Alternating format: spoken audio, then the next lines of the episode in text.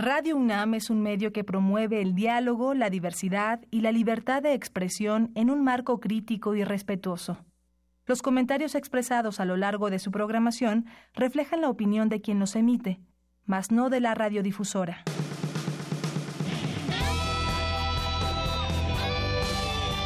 Prisma RU. Relatamos al mundo.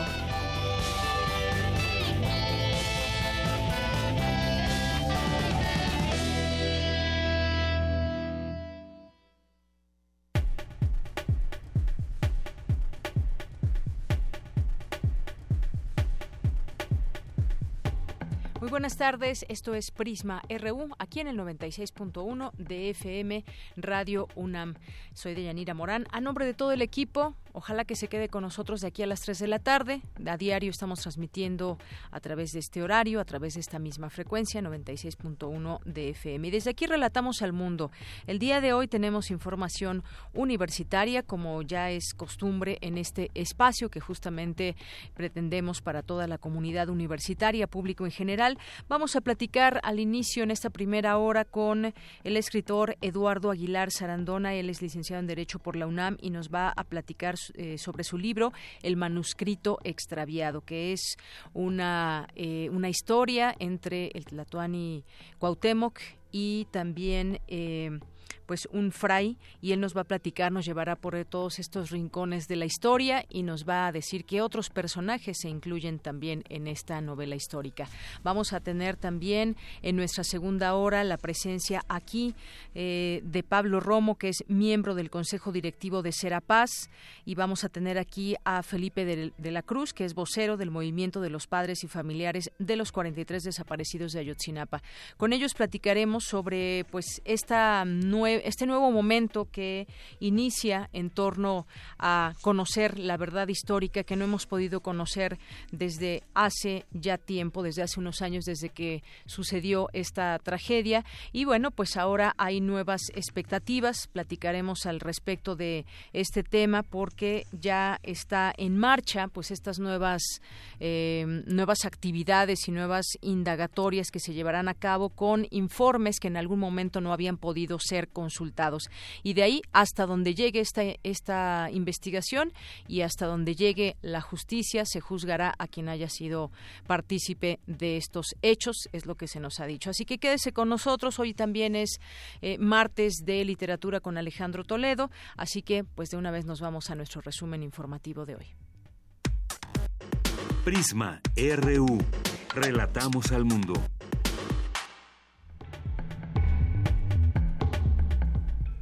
Una con siete minutos en este martes 4 de diciembre del año 2018. Hablan familiares de víctimas durante el segundo día del seminario sobre las obligaciones estatales frente a la desaparición forzada de personas en México. Mi compañera Cindy Pérez Ramírez nos tendrá aquí los detalles. El Laboratorio Nacional de Citometría de Flujo de la UNAM apoya a la, en la atención de niños con leucemia. Más adelante, Cristina Godínez con los detalles. Científicos chinos aseguran haber creado los primeros bebés genéticamente editados. ¿Qué, implica esta manipulación? Dulce García nos explicará más adelante se llevó a cabo la presentación de diseño UNAM Motorsport 2019. Mi compañera Virginia Sánchez nos tendrá aquí la información. En los temas nacionales, hoy se envió al Senado la iniciativa para reformar el artículo 108 constitucional para suspender el fuero del presidente de la República y que pueda ser juzgado aún en funciones. Luego de las amenazas de gobernadores de recurrir hasta la Suprema Corte de Justicia para tirar la figura de los llamados superdelegados, el presidente Andrés Manuel López Obrador aseguró que mantendrá su postura. La oficina del Alto Comisionado de las Naciones Unidas advirtió que el uso de la prisión preventiva oficiosa viola tratados internacionales, transgrede derechos humanos y puede ser usada para reprimir opositores a opositores políticos. Senadores del PAN y PRI buscan que las medidas de austeridad no trastoquen prestaciones de los empleados de la Cámara Alta, entre ellas el aguinaldo. Las ventas de autos descendieron en noviembre 5.40% eh, respecto al mismo mes del año pasado, a 133.791 unidades según datos del INEGI. Y en los temas internacionales, la rotonda del Capitolio de Estados Unidos recibe a miles de personas que despiden al expresidente George Bush, quien será enterrado el jueves en Texas. Hoy en la UNAM, ¿qué hacer y a dónde ir?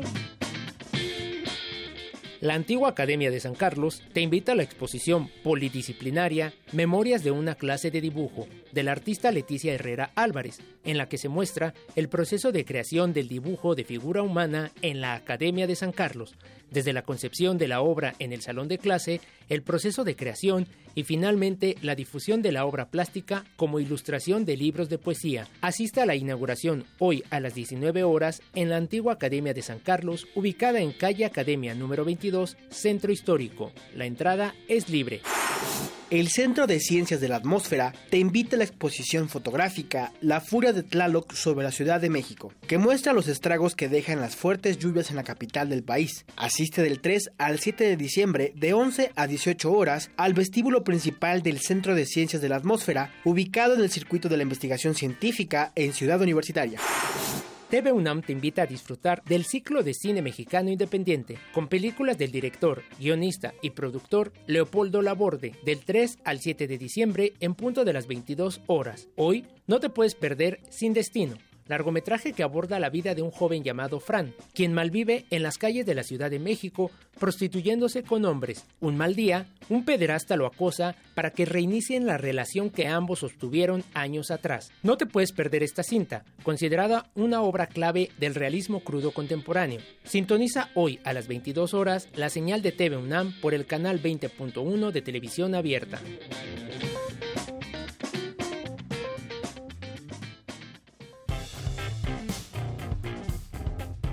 Campus RU. Bien, iniciamos, iniciamos con este campus universitario. Nos enlazamos con mi compañera Dulce García. Científicos chinos aseguran haber creado los primeros bebés genéticamente editados. ¿Qué significa esto? Cuéntanos, Dulce. Muy buenas tardes. Deyanira, muy buenas tardes a ti al auditorio de Radio UNAM. Pues luego de la noticia de que el científico chino Xi Jianku afirmara que realizó el primer la primera modificación genética de bebés humanos con la ayuda de una nueva y potente herramienta para introducir cambios en el ADN, hace unos minutos académicos de la UNAM ofrecieron una conferencia de prensa en la que explicaron las implicaciones de los resultados de esa investigación. ¿Qué fue lo que sucedió de Yanira? Pues que el científico chino utilizó la técnica llamada CRISPR-Cas, que ya ha sido utilizada en otras ocasiones, pero en animales sin ningún problema. En esta ocasión, según detalló el doctor Ricardo Tapia Ibargüengoitia, el investigador emérito del Instituto de Fisiología Celular, se usó la técnica pero en humanos. Al parecer, también hubo pocos cuidados. Vamos a escuchar a la academia. Tomó el, espermatozoides de un donador, el padre tiene, está enfermo de SIDA y su eh, pareja o su esposa está sana.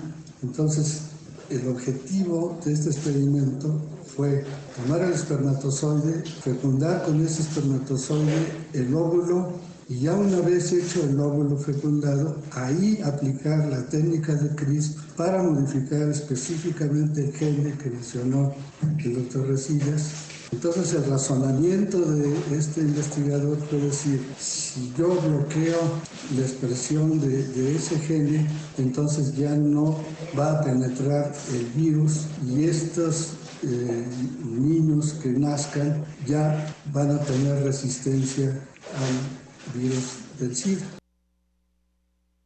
De el doctor explicó que a raíz de esto pueden surgir algunas problemáticas de las que te hablaré en un momento, pero por ahora te comento que también estuvo ahí presente el doctor Félix Resillas, él es director del Instituto de Fisiología Celular de la UNAM, quien dijo que la comunidad científica está indignada por una parte por la falta de transparencia de esta investigación y por la otra porque no se sabe exactamente la manera en que se hicieron estos experimentos y los daños que podrían causar. Vamos a escuchar al doctor es el hecho de que estos datos no fueron publicados en una revista científica, por lo tanto no fueron revisados por investigadores por pares y los datos no están a la mano de la comunidad científica. Por lo tanto, no sabemos exactamente cómo se hicieron esos experimentos y lo único que este doctor Jian Kui, He Jian Kui, eh, anunció fue el hecho de que nacieron dos niñas, dos gemelos y que niñas y que son que están que están sanas y que y que bueno,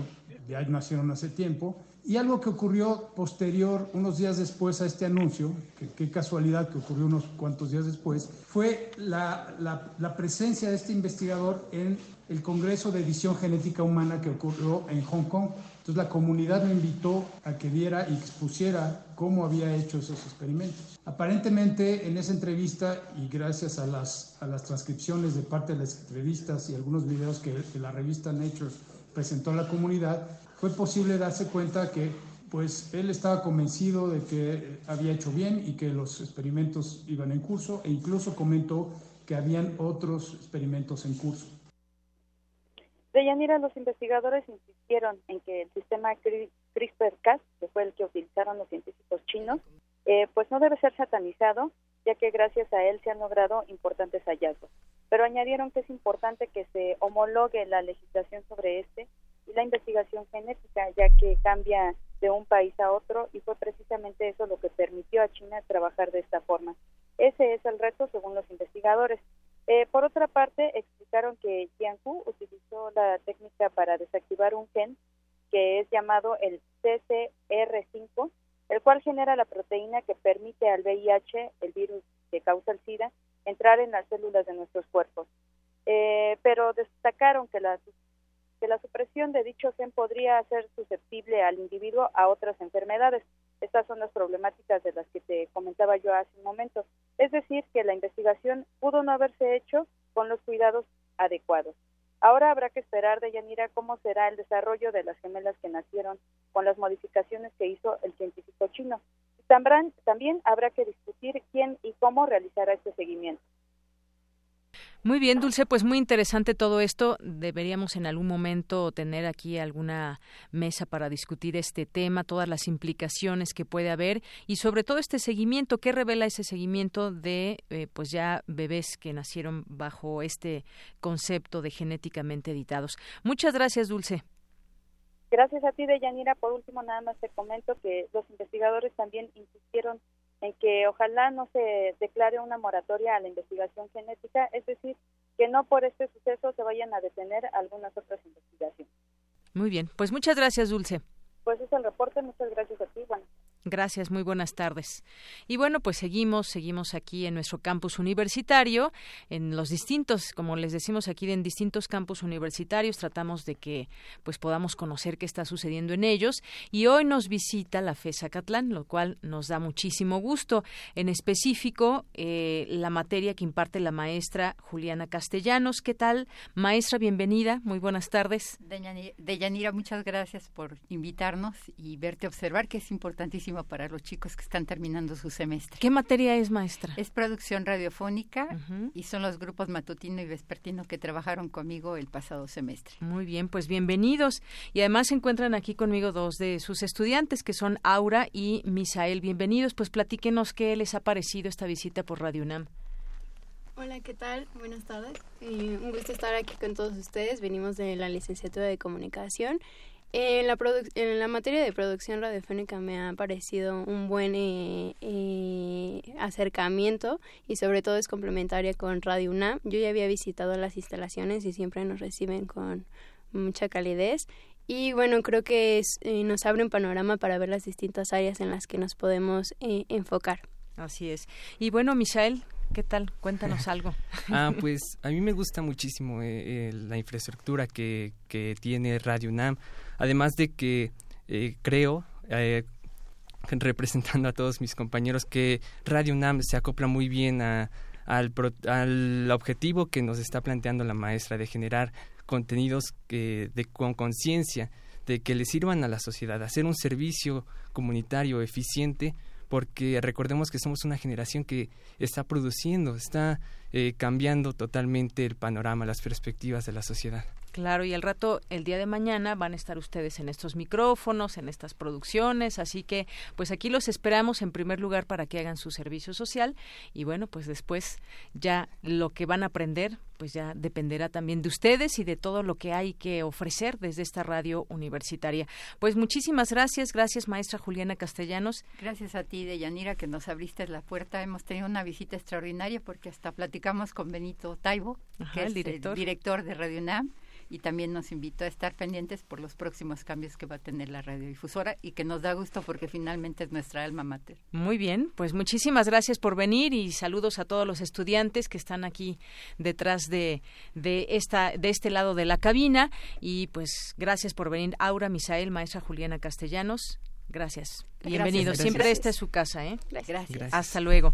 Y bueno, vamos ahora a continuar con mi compañera Cristina Godínez. El Laboratorio Nacional de Citometría de Flujo de la UNAM apoya en la atención de niños con leucemia. Adelante, Cristina. ¿Qué tal, Deyanira? Un saludo para ti y para el auditorio de Prisma RU. La leucemia es un problema de salud predominante que afecta sobre todo a los niños y su mortalidad ha llegado al 50%. Ante esta realidad, el Laboratorio Nacional de Citometría de Flujo del Instituto de Biotecnología de la UNAM apoya en la atención de menores de escasos recursos. Gloria Soldevila, coordinadora del laboratorio, refirió que el diagnóstico de leucemia es de los más difíciles, aunque es el tipo de cáncer más común en la población infantil mexicana, con un incremento anual estimado de más de 7.000 casos estos dos últimos años hemos, nos hemos podido consolidar estableciendo otras líneas de investigación y otros enfoques ya de cara a hacer un apoyo a nivel social. Por ejemplo, en este año nuestro objetivo principal ha sido el poder obtener la certificación por la norma ISO 9001 2015 que ya tiene validez internacional y esto ha sido también para incorporar estudios que incluyen el inmunofenotipo de leucemias. A nivel mundial, la sobrevida de pacientes con leucemia es mayor a 75%, pero en México el estimado es de menos de 50% debido a tres razones. Una, diagnóstico tardío o inadecuado. Dos, falta de seguimiento apropiado de la enfermedad durante el tratamiento y después de la remisión. Y por último, la falta de recursos tecnológicos y económicos. Además, en hospitales limitados en infraestructura y personal capacitado, la mortandad de pacientes es mayor en comparación con centros especializados. De acuerdo con la Organización Mundial de la Salud, más del 90% de los niños con leucemia en Latinoamérica mueren sin haber recibido atención médica. Una de las pruebas importantes para un diagnóstico adecuado, tratamiento y posterior seguimiento de esta afección es el inmunofenotipo de leucemias que se realiza mediante el uso de la citometría de flujo multiparamétrica. Gloria Soldevila mencionó que ese examen es requerido al menos cinco veces dentro del protocolo de tratamiento y puede tener un costo de hasta 30 mil pesos cada uno, por lo que para las familias mexicanas es inaccesible el seguimiento y la atención. Ante esta situación, en el laboratorio se dio de alta un proyecto de Fundación UNAM para recaudar fondos y realizar gratuitamente la prueba. Inició en colaboración con el Instituto Mexicano del Seguro Social de Puebla mediante la investigadora Rosana Pelayo y también se ha contactado a otros hospitales de provincia, sobre todo al sur del país, que han externado la necesidad de apoyo con el diagnóstico. Soldevila concluyó que desde este laboratorio se capacitará a expertos para que hagan un estudio adecuado y apuntó que en la UNAM pueden recibir algunas muestras para hacerlo de manera gratuita. Deyanira, este es mi reporte. Buenas tardes. Gracias, Cristina. Muy buenas tardes. Vamos a continuar ahora con mi compañera Virginia Sánchez. Presentan en el Instituto de Ingeniería el nuevo, el nuevo diseño de Motorsport. Cuéntanos de qué se trata, Vicky. Buenas tardes. Hola, Deyanira, auditorio de Prisma RU. Muy buenas tardes. Así es, pues, en el marco de la celebración de la décima temporada de este proyecto que tú mencionas de la escudería UNAM Motosport de la Facultad de Ingeniería del Instituto también, que tiene como objetivo el diseño y construcción del prototipo de un vehículo tipo Fórmula para presentarnos las competencias que organiza la Sociedad de Ingenieros Automotrices, pues se presentó esta vez la edición 2019 de los prototipos de combustión interna y eléctrico. Escuchemos a continuación a Miguel Castañeda Martínez, el, el capitán de la escudería, quien habla sobre los antecedentes antecedentes de este proyecto hasta llegar a esta temporada y algunos de los reconocimientos que han obtenido. Escuchémosle. En este caso, el primer prototipo se tardó dos años en desarrollarse, por eso es que empezamos a partir del, del, 2000, del 2009. Esta temporada estamos celebrando nuestra décima temporada Estamos construyendo nuestro décimo prototipo de combustión y estamos desarrollando nuestro tercer prototipo eléctrico. Un poquito de nuestra historia. El proyecto arranca en el 2010, un coche aproximadamente de 380 kilos. A lo largo de la historia hemos logrado estandarizarnos entre 210 y 215 kilos y sin considerar el piloto. En el 2012 nos condecoraron con el premio al coche más estético y bueno, a lo largo de los años hemos ido desarrollándonos siempre en un proceso iterativo otro logro importante es en el 2016 empezamos a trabajar con materiales compuestos de alta gama, como lo es, eh, básicamente es fibra de carbono. En el 2017 es el primer coche que implementa paquete aerodinámico y es el año en el que empezamos a desarrollar el primer auto de eléctrico en México. Eh, Castañeda Martínez también habla sobre los objetivos ¿no? principales ahora de esta temporada. Escuchemos.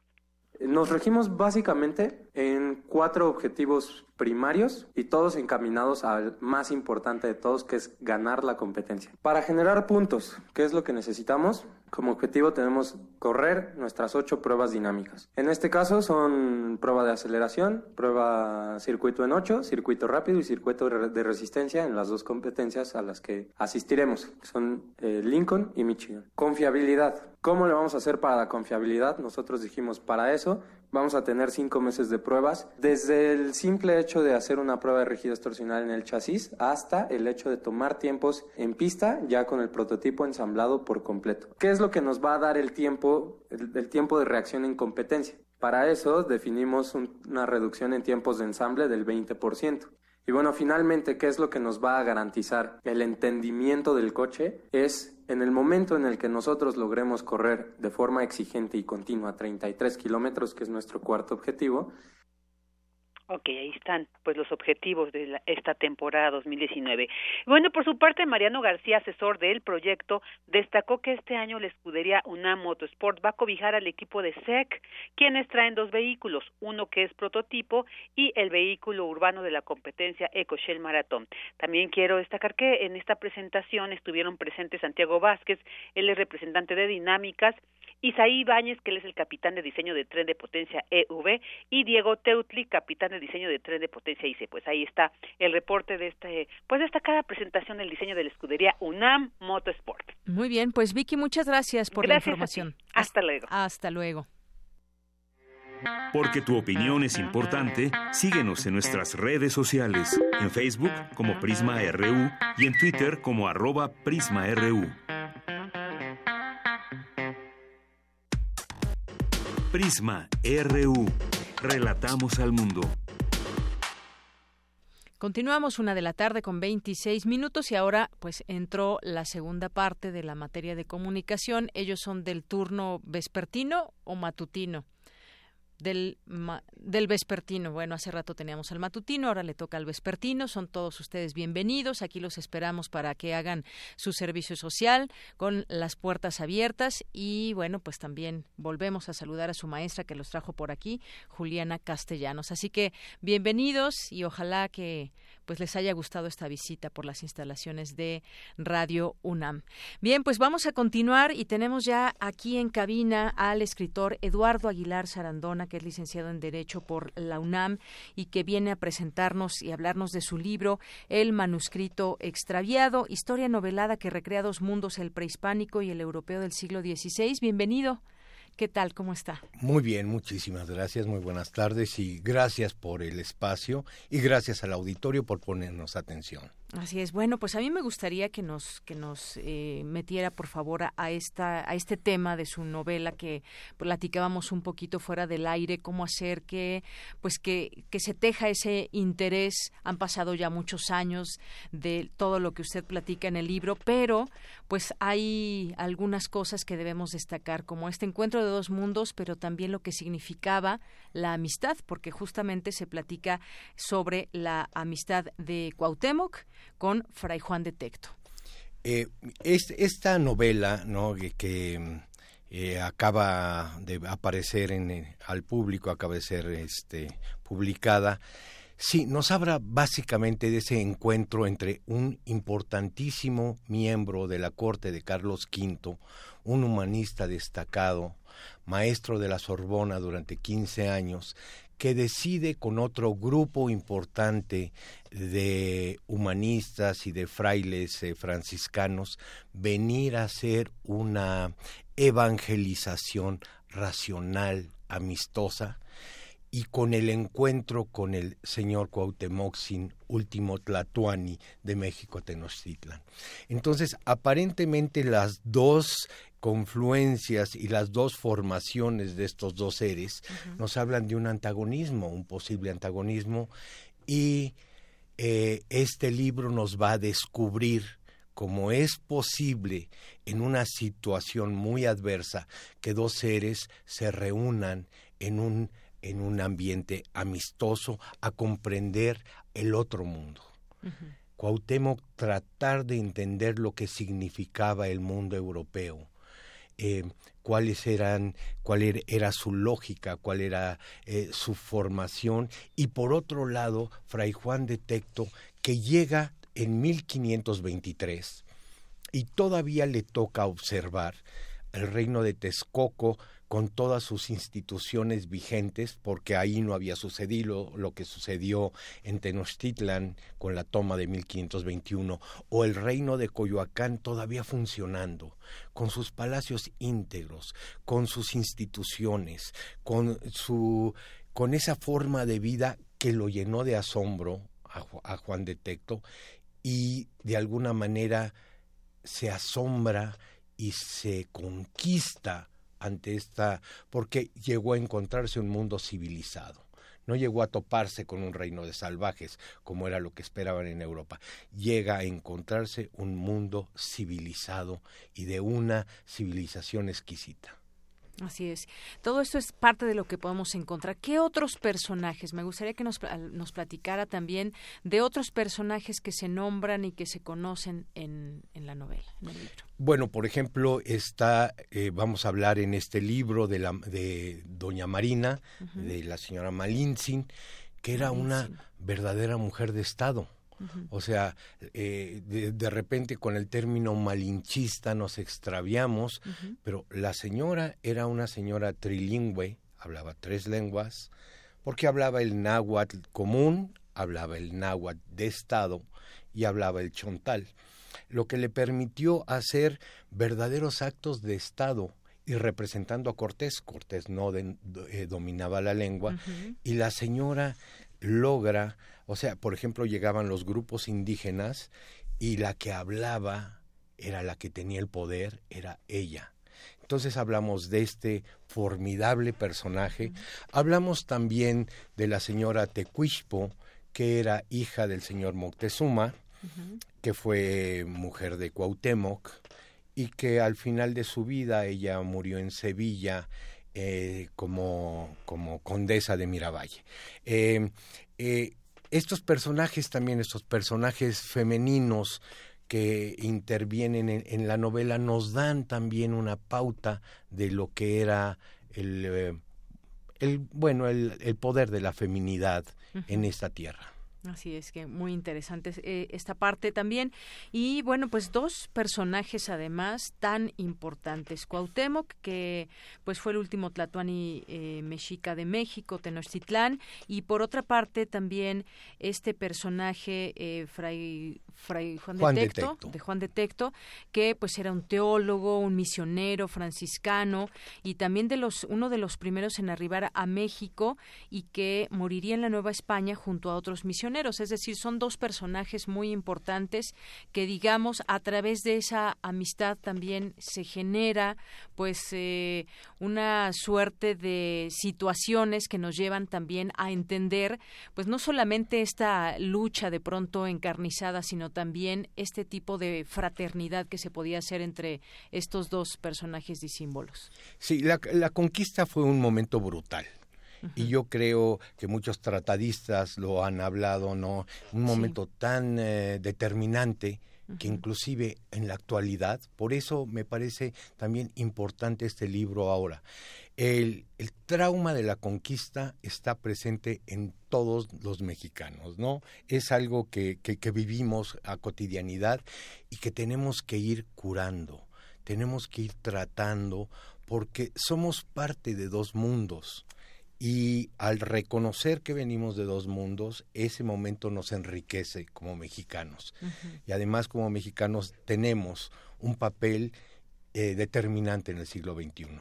Otro personaje que me gustaría mencionar es Fray Pedro de Gante, porque viene junto con Pedro de Gante. Eh, era otro personaje magnífico, que él fundó la primera escuela en Texcoco, él funda la primera escuela de música en la Nueva España y, y, en algún momento de su vida se le ofrece el arzobispado de México y él, él, lo rechaza. Él quiere estar con los indígenas como maestro no quiere un puesto, no quiere poder, él quiere seguir enseñando. Y este es un personaje muy importante también en la historia de México. Hay que juntar, porque, eh, hay que juntar a estos dos tipos de personajes para sacar lo mejor de nosotros mismos. Así es, y para llegar también a todo este, este libro, el manuscrito extraviado, pues me imagino que debe haber leído muchísimos libros que anteceden este, muchas lecturas que antecedieron a esta, a esta creación.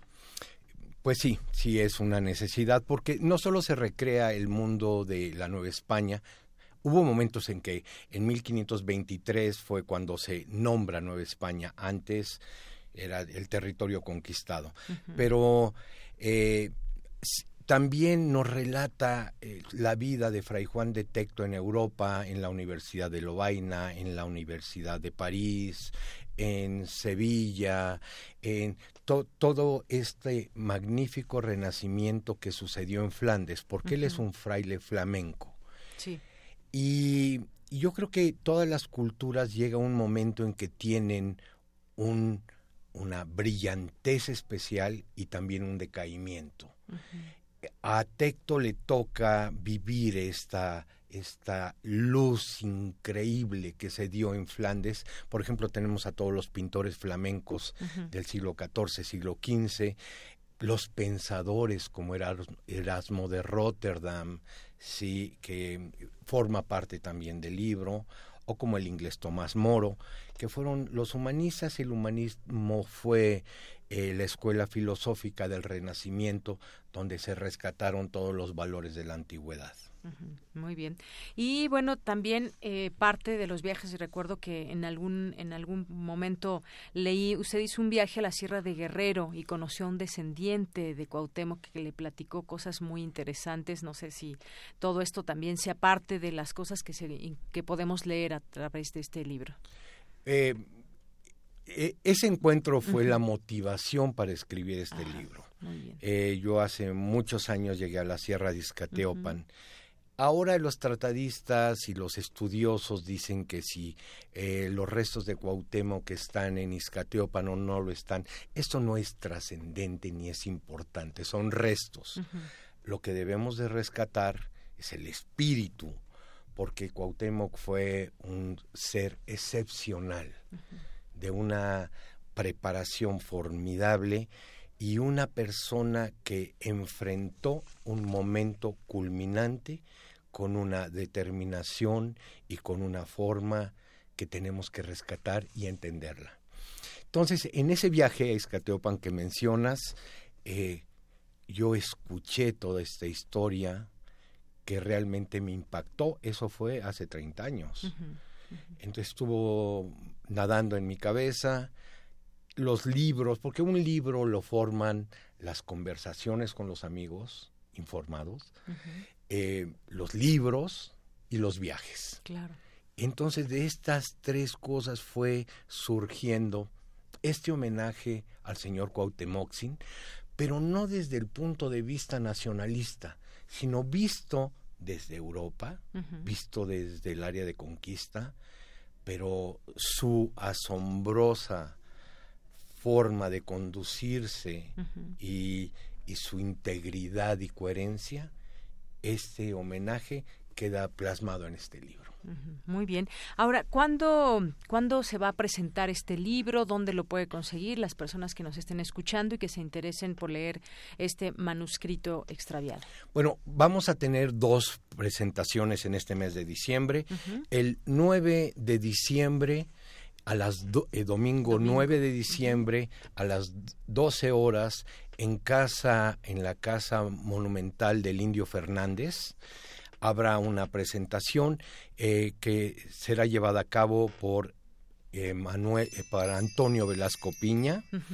Y vamos a tener otra en Porrúa el domingo, el sábado 15 a las 5 horas en la sucursal del centro en Porrúa, en la calle de Argentina 15. Muy bien. Y bueno, ahí por supuesto lo pueden conseguir en alguna de esas presentaciones. Ya se puede adquirir alguien que no pueda ir a las presentaciones. ¿Dónde lo pueden? En las librerías, Porrúa, está a la venta, sí. Perfecto. Bueno, pues aquí está este libro, el manuscrito extraviado, de su autor Eduardo Aguilar Sarandona, que está aquí con nosotros, a quien agradezco que eh, se haya tomado la molestia de venir aquí, de platicarnos de él y de invitarnos a esta lectura. Pues muchísimas gracias. Muchísimas gracias a ti y muchísimas gracias al auditorio por ponernos atención. Muchísimas Bien, pues gracias Eduardo Aguilar Sarandona, escritor y bueno, pues él es abogado por la UNAM y nos presenta este manuscrito extraviado. Muchas gracias, hasta luego. Muchísimas gracias. Y bueno, pues vamos ahora con, ah, vamos a ir a la información internacional con Ruth Salazar. Adelante. Internacional RU.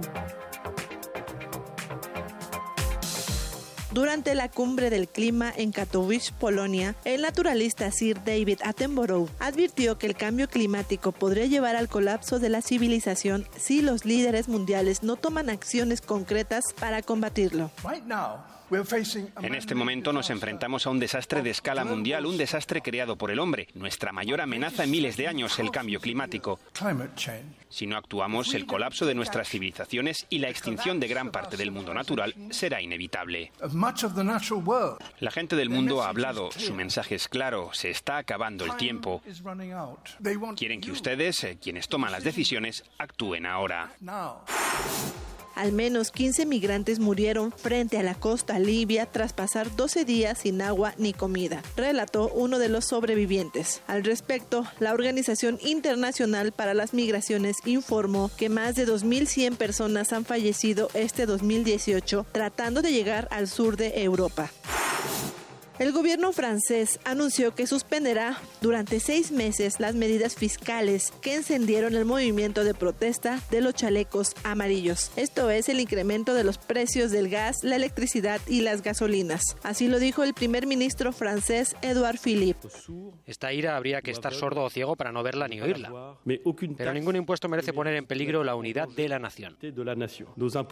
Nuestros impuestos y tasas son los más altos de Europa. Nuestro sistema fiscal es terriblemente complejo y es a menudo criticado porque sería injusto. Hablemos de las modificaciones que necesitaría. Estas decisiones de efecto inmediato deben traer tranquilidad y serenidad al país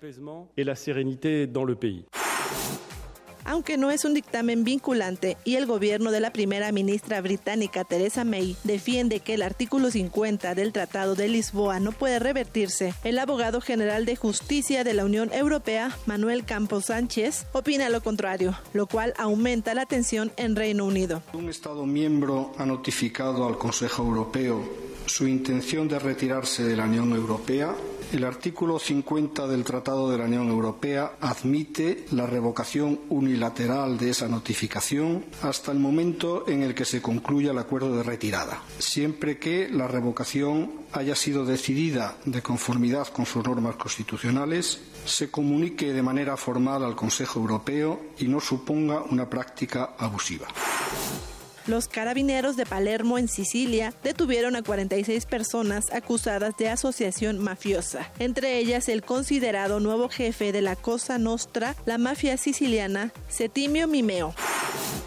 El relator especial de Naciones Unidas, Michel Forts, llegó a Colombia para entrevistarse con defensores de derechos humanos, activistas y el mandatario Iván Duque, ya que desde la firma del acuerdo de paz con las Fuerzas Armadas Revolucionarias de Colombia han sido asesinados 538 líderes sociales.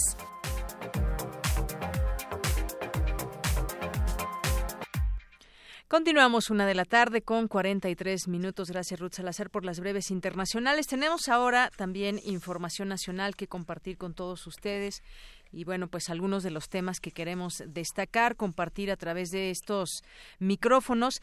En unos momentos, eh, en la segunda hora de Prisma RU, vamos a hablar sobre esta publicación del decreto para crear la Comisión de la Verdad en el caso de Ayotzinapa, que se expide eh, por parte del presidente Andrés Manuel López Obrador, eh, se instruye establecer condiciones tanto materiales, jurídicas, humanas, efectivas para fortalecer los derechos humanos de los familiares de las víctimas de este caso de Ayotzinapa a la verdad y al acceso a la justicia. Em, no será una, una labor fácil, dado que se tiene que pues volver a tomar en cuenta todas las líneas de investigación que quedaron eh, pendientes, que quedan abiertas, otras más que no se siguieron y que según se ha dado a conocer por quienes han estado al tanto pendientes defensores de derechos humanos y bueno pues ahora con este cambio de poderes en todos sentidos pues vamos a ver qué emana de ello. Platicaremos a, detalle sobre este tema en unos momentos más así que no se vayan van a estar aquí con nosotros. Les habíamos eh, dicho Pablo Romo que es miembro del Consejo Directivo de Serapaz Servicios y Asesoría para la Paz y Felipe de la Cruz que usted lo conoce, es el vocero del movimiento de los padres y familiares de los 43 desaparecidos de Ayotzinapa y que, pues bueno, en otros momentos hemos tenido oportunidad de platicar vía telefónica con él. En esta ocasión lo invitamos aquí a los micrófonos de de Prisma RU aceptó esta invitación y en unos momentos más estará aquí con nosotros. Y bueno, entre otras cosas, el presidente Andrés Manuel López Obrador anunció que la siguiente semana presentará al Congreso su iniciativa para abrogar la reforma educativa, la cual fue impulsada y aprobada en el sexenio anterior. Explicó en conferencia de prensa que el proyecto ya tiene avances en los que está de acuerdo un grupo de docentes, mismo que colabora en, eh, en este proyecto.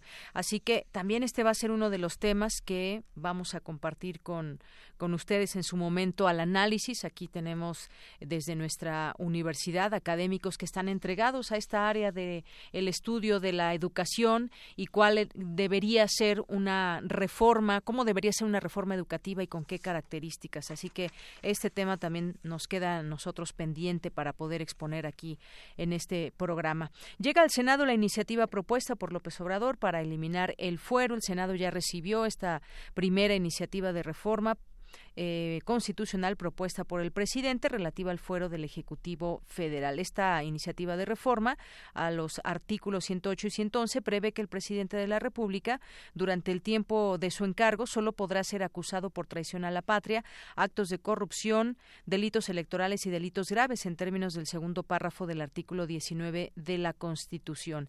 Y que, bueno, pues si eh, hubiera estado ya este tema del fuero, estas modificaciones, pues quizás no eh, se hubieran ido en blanco algunos de los expresidentes. Pero bueno, vamos a ver si esto sienta un precedente en torno a estos temas que se mencionan y que tienen que ver con estos artículos.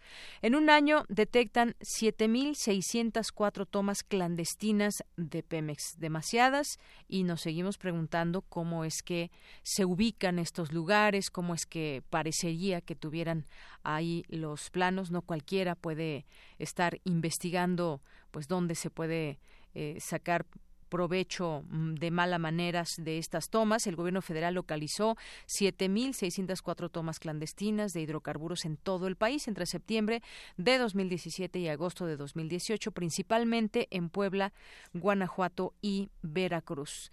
El estado de las carreteras empeoró en el gobierno del expresidente Peña Nieto. Durante la administración de este presidente, el estado de la red carretera del país tuvo un escenario negativo, ya que al término de su administración, aquellas que se encuentran encuentran en buen estado son 78%, mientras que al inicio de su gobierno eran 80%.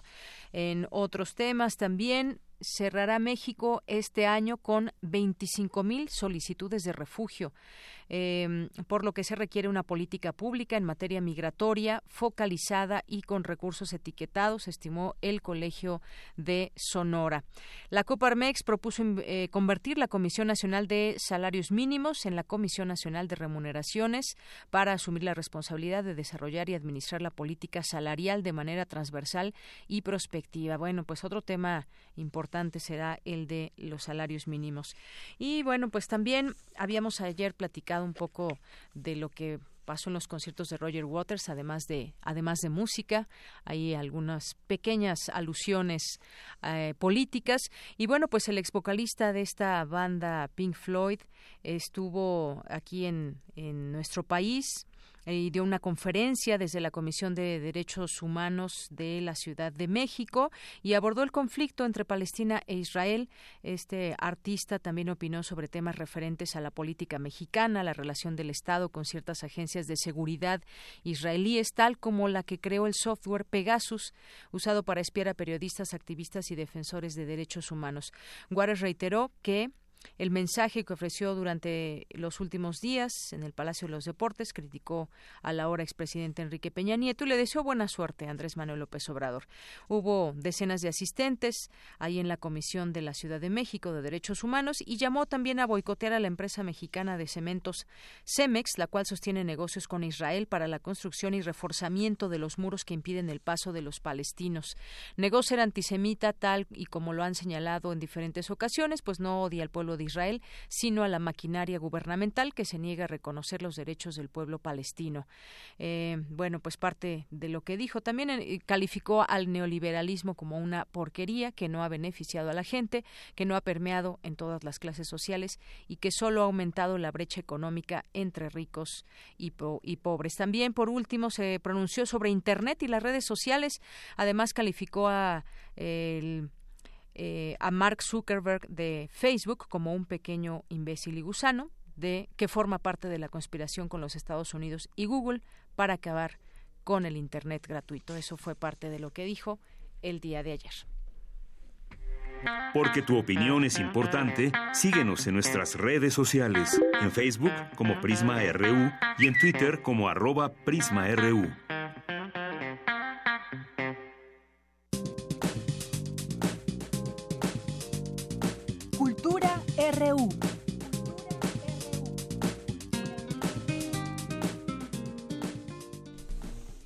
Bien, pues entramos a la sección de cultura. ¿Qué tal, Tamara Quiros? Muy buenas tardes. Deyanira, muy buenas tardes a ti y a todos aquellos que nos escuchan a través de esta frecuencia universitaria. Bienvenidos a la sección de cultura. Hoy hablaremos de artes vivas, ese arte que tiene como centro y razón de ser el cuerpo y todo lo que éste conlleva, su movimiento, su fuerza, sus formas y también sus configuraciones. Y es que, bueno, les cuento que en el Museo Universitario del Chopo se presenta una pieza coreográfica que tiene que ver con las artes vivas. Y para platicarnos más de Descarnado. Nos acompaña en cabina Marisol Cali Mayor. Ella es artista escénica y directora de la compañía Altagracia. También es creadora e intérprete de diversas obras. Se ha presentado en varios recintos como la Casa del Lago de la UNAM, el Teatro Helénico, también el Palacio de Bellas Artes y en el Festival Internacional Cervantino, solo por mencionar algunos, también en, en otros países, entre ellos Italia y Portugal. Y actualmente presenta Descarnado en el Chopo. Marisol Cali Mayor, bienvenida a este espacio. ¿Cómo estás? Hola, gracias por la invitación no, al contrario, gracias a ti por, eh, por venir y bueno, ya también nos hicieron la invitación para el estreno de esta pieza coreográfica. Cuéntanos, por favor, cómo surge y de qué trata. Bueno, pues Descarnado ya se estrenó en el Festival de Arte Nuevo en Chihuahua. Es una obra que trata sobre el paso de conciencia, la transmutación. Es una obra que yo empecé en un invierno en Finlandia, helado, eh, donde pues no te podías mover mucho por el frío, entonces traté de hacer todo como con el menor movimiento posible y aún así con la máxima fuerza, ¿no? Y máxima expresión de, del cuerpo. Eh, es una obra que para estos tiempos de, de caos y de incertidumbres lo único que yo quiero transmitir es la calma. Entonces es una obra muy contemplativa. que sí invito al público a pasar al escenario la última parte, pero solo para que para que se concentre más la, la energía y se aprecie más de, de, cerca la última parte, pero pues es una obra totalmente contemplativa, interdisciplinaria. Entonces tengo muchos invitados para este iba a ser un solo, y a la mera hora tampoco es solo. Tengo también más bailarines en escena en un, en un momento muy breve. Pero tengo unas este, instalaciones eh, escenográficas muy padres del artista Mario Palacios Caim, una escultura que se derrumba en el escenario de Alejandro Marra. Es una obra eh, muy, un claro oscuro, ¿no? Que se, que se percibe en algunas partes, otras no. Entonces el, la iluminación juega un peso muy importante, que está a cargo de Lila Méndez Pap. Y música en vivo, música original de Ezequiel Guido y de Joan Grafman, que me acompañan en escena. Excelente. Oye, Marisol, eh, ¿qué significado tiene para ti la danza? La danza como un motor reflexivo, como un lenguaje también, como, como un momento de hacer comunidad. Pues para mí es un, un motor justo y, poco valorado, sobre todo en México, porque al momento de, de, ver un cuerpo en vivo moverse, transmite mucha energía, ¿no? Entonces, más, más que una narrativa. Esta obra sí, sí tiene muchos símbolos y elementos que el público puede ir descifrando, pero lo que más me interesa es justo transmitir diferentes emociones. Y creo que pues solo viéndolo en vivo es cuando es como vas a poder percibirlo más allá de, de, video que está tan de moda y ahorita sigue la realidad virtual no que también está padrísimo. Pero pues sí a mí sí me gusta tener al al público cerca, sentirlo y que ellos me sientan y poder expresar cosas sin palabras, que también es importante. Así es el lenguaje corporal. Lo, que puede transmitir. ¿Cómo se divide Descarnado? Porque tienes eh, tres etapas. Sí, son tres capítulos.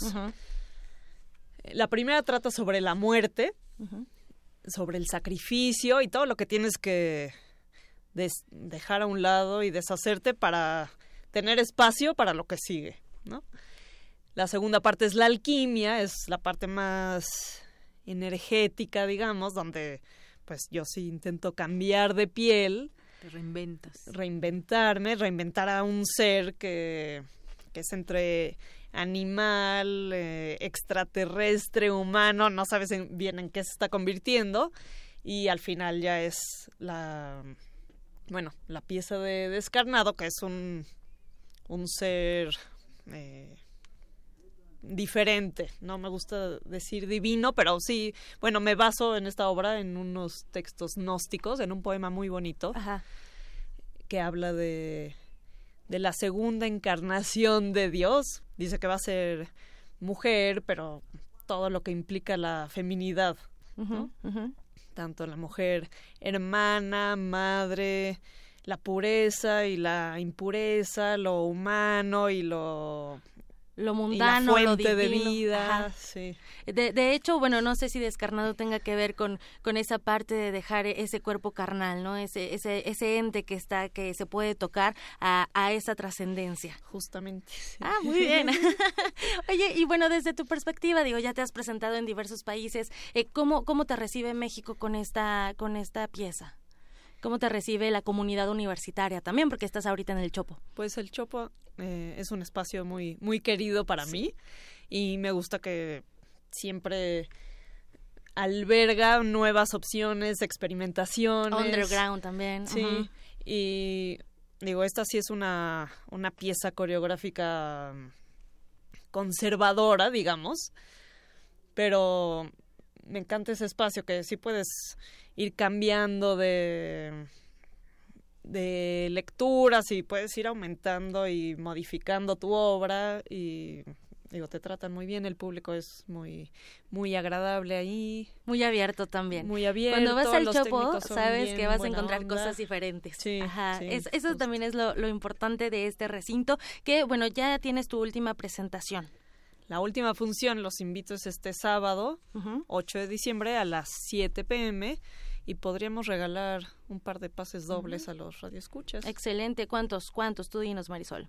Van a ser dos, dos pases, dobles. Y, mira que nos has consentido mucho, porque la semana pasada también nos enviaste algunos y bueno, la gente que fue se divirtió. Queremos que vayan nuevamente para que para que sean para que presencien toda esta energía que, que nos comentas, que ya nos contagiaste de energía aquí en la cabina. No quiero imaginarte en, en el escenario. Y bueno, también comentarles, se van a ir al 55 36 43 3539. Solamente llamen y díganos que se quieren ir al Chopo, a conocer a Marisol y también ver de qué va descarnado. De todos modos, bueno, la entrada general es de 100 pesos con los descuentos a estudiantes, lo cual es también bastante accesible. Así es. Excelente. Bueno, pues Marisol, Cali Mayor, muchísimas gracias por visitarnos en esta cabina. Y nada más por último, eh, ¿se va a presentar en alguna en algún otro lugar descarnado? Todavía no hay plan apenas nació descarnado, entonces pues mi idea del próximo año sí es darle más vida, pero no sabemos. Excelente, te seguiremos los pasos para saber en dónde vas a estar y para seguir dando difusión a tu trabajo. Mientras tanto, vámonos con música, escucharemos algo de Led Zeppelin porque regresando en la historia, en diciembre de 1980 esta banda emblemática del rock hizo el anuncio oficial de su separación, esto tras la muerte de su baterista. Según la revista Rolling Stone, eh, en los 12 años de existencia, Led Zeppelin se convirtió en el segundo grupo de rock más importante del mundo por el número de discos vendidos. Así que vamos a escuchar rock and roll. Y yo me despido de Yanira. Les deseo que tengan una excelente tarde. Gracias, Tamara. Gracias, gracias, Marisol. Y bueno, pues nos escuchamos después del corte en la segunda hora de Prisma RU.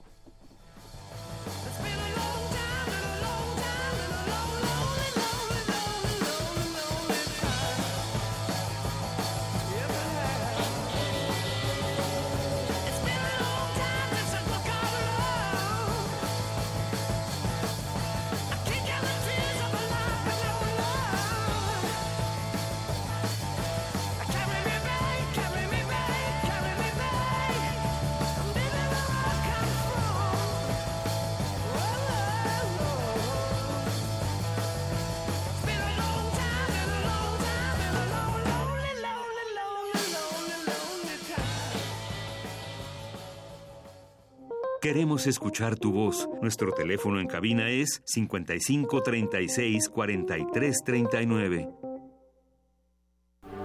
2018. 100 años del nacimiento de Alexander Solzhenitsyn. En el discurso de aceptación del Premio Nobel en 1970, que no leyó por no poder estar presente en la ceremonia, pero sí entregó a la Academia Sueca, habla de la naturaleza del arte, la belleza. Recuerda a Dostoyevsky. La belleza salvará al mundo. Nos explica que la literatura, conjuntamente con el lenguaje, protege el alma de una nación, pero se cuestiona de si ésta realmente podrá ayudar al mundo hoy día o del papel del escritor en este mundo cruel. En este texto, Solzhenitsyn nos dice que contra el asalto de la violencia bruta y la mentira, recordemos un proverbio ruso. Una palabra de verdad pesa más que todo el universo. Alexander Solzhenitsyn, 96.1 de FM. Radio UNAM, Experiencia Sonora. Durante más de cinco décadas, Punto de Partida ha apoyado la creación literaria y gráfica de los jóvenes universitarios. Ahora es momento para un reinicio. Punto de partida de la Dirección de Literatura, piso 16, Laboratorio de Iniciativas Culturales UNAM y la revista de la Universidad de México lanzan la convocatoria Partir del Punto, donde se seleccionará a tres estudiantes universitarios para que se ocupen de la edición, el diseño y la difusión de seis números. Consulta la convocatoria en www.puntodepartida.unam.mx www.literatura.unam.mx www.piso16.cultura.unam.mx y www.revistadelauniversidad.mx. Renovarse y vivir.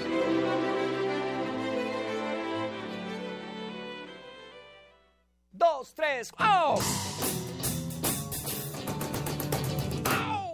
Es imposible detener el tiempo, pero cuando amas algo de verdad, nada te detiene. Haces lo necesario para mantenerlo vigente. Yo amo a mi país y por eso hoy renové mi credencial para votar. Si tu credencial para votar tiene un 18 en la parte de atrás o la vigencia que está al frente dice 2018, tienes que renovarla porque a partir del próximo primero de enero ya no será vigente. Porque mi país me importa, voy a seguir siendo parte de las decisiones importantes de México. INE. El Museo Nacional de Arte abre sus puertas a la exposición Saturnino Herrán y otros modernistas.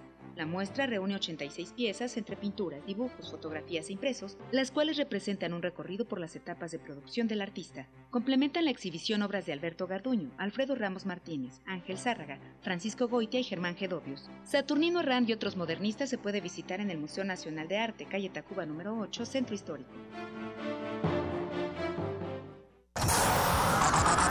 De la nave de la Resistencia existe una habitación que nunca se abre. Excepto la última hora del último día de la semana. Ahí vamos a reírnos del mundo, a demoler los muros con canciones, a bailar en la posición que queramos. Todos eligen la música, todos la disfrutan, todos la bailan. El Buscapiés, tú eres el alma de esta fiesta. Viernes, 22 horas. Por el 96.1 de FM, Radio UNAM.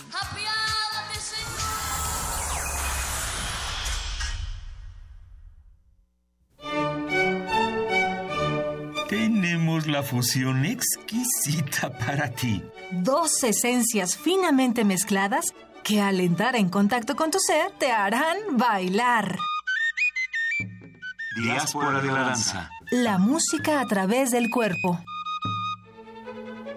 Acompaña a Juan Arturo Brennan de lunes a viernes a las 6.40 de la mañana y a las 15 horas por el 96.1 de FM. Radio UNAM. Experiencia sonora.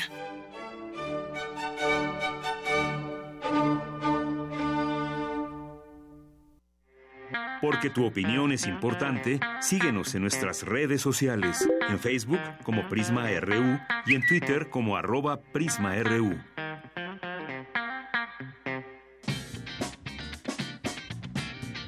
Mañana en la UNAM, ¿qué hacer y a dónde ir? Como parte del simposio Recursos Naturales, la Facultad de Ciencias realizará la magna conferencia de Mesoamérica para el Mundo, Seguridad Alimentaria, Recursos Genéticos y Legislación, con la ponencia de la bióloga y maestra en ciencias María Andrea Orjuela Restrepo, quien ha basado sus investigaciones en la diversidad biológica en países megadiversos y la generación e implementación de agendas de investigación sobre conversaciones y usos sostenibles de los recursos genéticos de estos países. Asiste mañana 5 de diciembre en punto de las 9 horas al auditorio Carlos Graef de la Facultad de Ciencias en Ciudad Universitaria. La Facultad de Filosofía y Letras te invita a la presentación del libro Filosofía del Lenguaje, Horizonte y Territorios, bajo la coordinación del doctor Billy López, quien realiza un análisis del lenguaje y cómo se ha utilizado e interpretado desde filosofías tan antiguas como las de Heráclito y Parménides, así como en diversos escenarios a lo largo de la historia de la filosofía, como la de Platón y Aristóteles. Asiste mañana a las 12 del día a la sala A de la Facultad de Filosofía y Letras en Ciudad Universitaria. El Centro de Ciencias de la Complejidad te invita a la mesa redonda La complejidad de las relaciones humanas, atendiendo la violencia, con la participación de la doctora María Carolina Agoff del Centro Regional de Investigaciones Multidisciplinarias, Jorge Barrera Gutiérrez, encargado del despacho de la Dirección General de Asuntos Jurídicos, y María de la Paz López Barajas, directora general de Autonomía y Empoderamiento para Igualdad Sustantiva del Instituto Nacional de las Mujeres. La cita es mañana 5 de diciembre a las 12 horas en el auditorio C3 del Centro de Ciencias de la Complejidad en Ciudad Universitaria. Continuamos dos de la tarde con siete minutos. Estamos ya en la segunda hora de Prisma RU. Gracias por su sintonía aquí en el 96.1 de FM por Radio UNAM y estamos pendientes de su comunicación a través del 55 36 43 39. también estamos pendientes en arroba Prisma RU, nuestro Twitter y en Prisma RU a través de Facebook. Bien, pues queremos mandar muchos saludos a las personas que están por aquí con nosotros, el Zarco y Quetecuani, que le gusta muchísimo Led Zeppelin, que bueno, el Zarco, eh, Mark Heaven que nos dice ya no pudimos ver descarnado mucha energía y pasión en el escenario ya pudimos ya pudimos ver descarnado qué bueno Mark Heaven. Muchas gracias por hacernos llegar tu comentario. Juana Gallo también eh, JRGRMXCD También Galán de Barrio nos dice el pasado de transición entre el México prehispánico y el nuevo hispano es muy interesante. Saludos al equipo Galán de Barrio, muchas gracias por tu comentario. Paloma G. Guzmán eh, también nos dice aquí Galán de Barrio complementando este comentario de la novela que hace un momento platicábamos con su autor. Interesante novela que se está presentando en el programa, sin embargo muy polémica, pero vale la pena. La, la novela histórica adentrándose en el siglo XVI en la Nueva España. Daniel Francisco, también muchos saludos. También Alejandro Cardiel por aquí presente nos dice muy buenas tardes para todo el equipo que hacen posible este informativo hoy desde casa escuchándolos mientras preparo de comer. Bueno, pues Alex Cardiel, muchas gracias, que comas muy rico y bueno, pues que nos permita seguirte acompañando en esta travesía del buen cocinar. Eh, José Luis Sánchez también nos escribe por aquí y nos manda información del portal Sin embargo MX. Muchas gracias, eh, José Luis, porque siempre nos compartes información que, pues, que te parece importante también de compartirnos. Editorial Enequén, Lourdes Pineda, muchas gracias. Eh, Maricélula Antonio Valle. Eh, Alejandro Toledo, que en un momento también estará con nosotros en A la orilla de la tarde, en su colaboración literaria de todos los martes, R. Guillermo, Juanjo M. también, Ana Castellán Lara. A todos ustedes, muchísimas gracias por estar con nosotros, por seguir en esta en esta transmisión. Y bueno, quería hacerles una invitación que nos hizo llegar aquí otro de nuestros radioescuchas, José Luis, a la gran venta bodega de bodega del IMBA, publicaciones del Instituto Nacional de Bellas Artes, del 2 al 9 de diciembre, en el túnel del Palacio de Bellas Artes, que está en Avenida Juárez y Eje Central. Palacio de Bellas Artes invita a esta gran venta de bodega del IMBA, publicaciones del Instituto Nacional de Bellas Artes desde del 2 al 9 de diciembre, ahí en el túnel del Palacio de Bellas Artes. Y bueno, pues vamos a continuar, vamos a escuchar ahora este poema de nuestra compañera Margarita Castillo, bueno, en su voz, y que ahorita me dijeron cómo se llama, pero no, lo anoté quién sabe dónde, pero se llama, ya me dice aquí nuestro productor Rodrigo, Piedra de Sol. Adelante. Piedra de Sol. Fragmentos. Octavio Paz. Un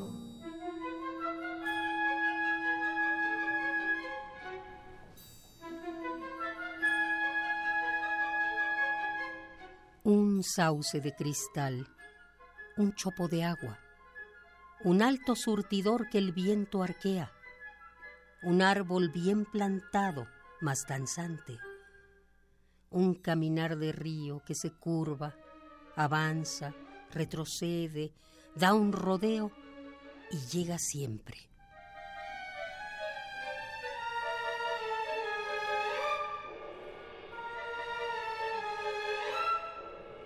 Tu falda de maíz ondula y canta. Tu falda de cristal.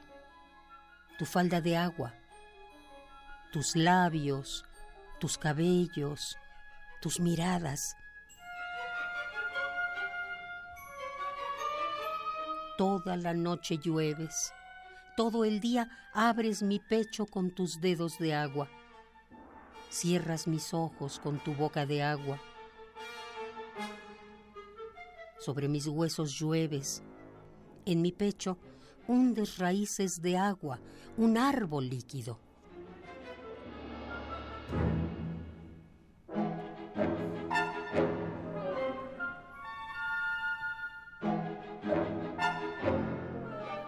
Caminé por la noche de Oaxaca, inmensa y verdinegra como un árbol, hablando solo como el viento loco, y al llegar a mi cuarto, siempre un cuarto, ¿no me reconocieron los espejos?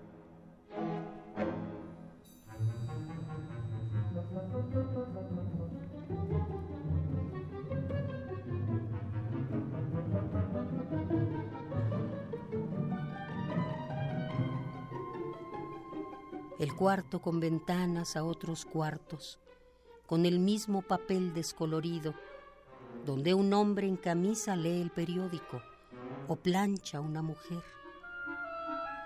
El cuarto claro que visitan las ramas del durazno. El otro cuarto. Afuera siempre llueve. Hay un patio y tres niños oxidados.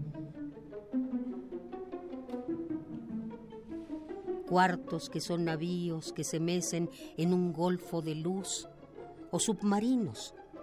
El silencio se esparce en olas verdes.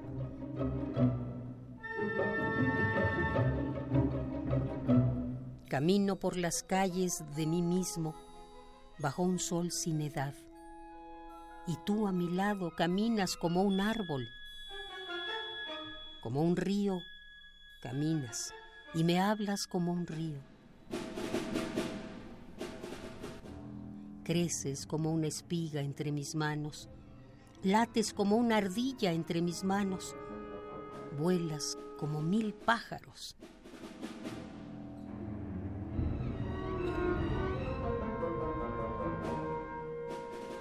Tu risa me ha cubierto de espumas.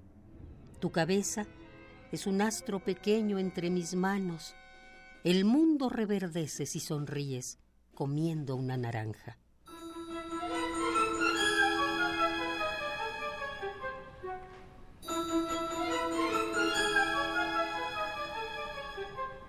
Piedra de Sol. Fragmentos. Octavio Paz.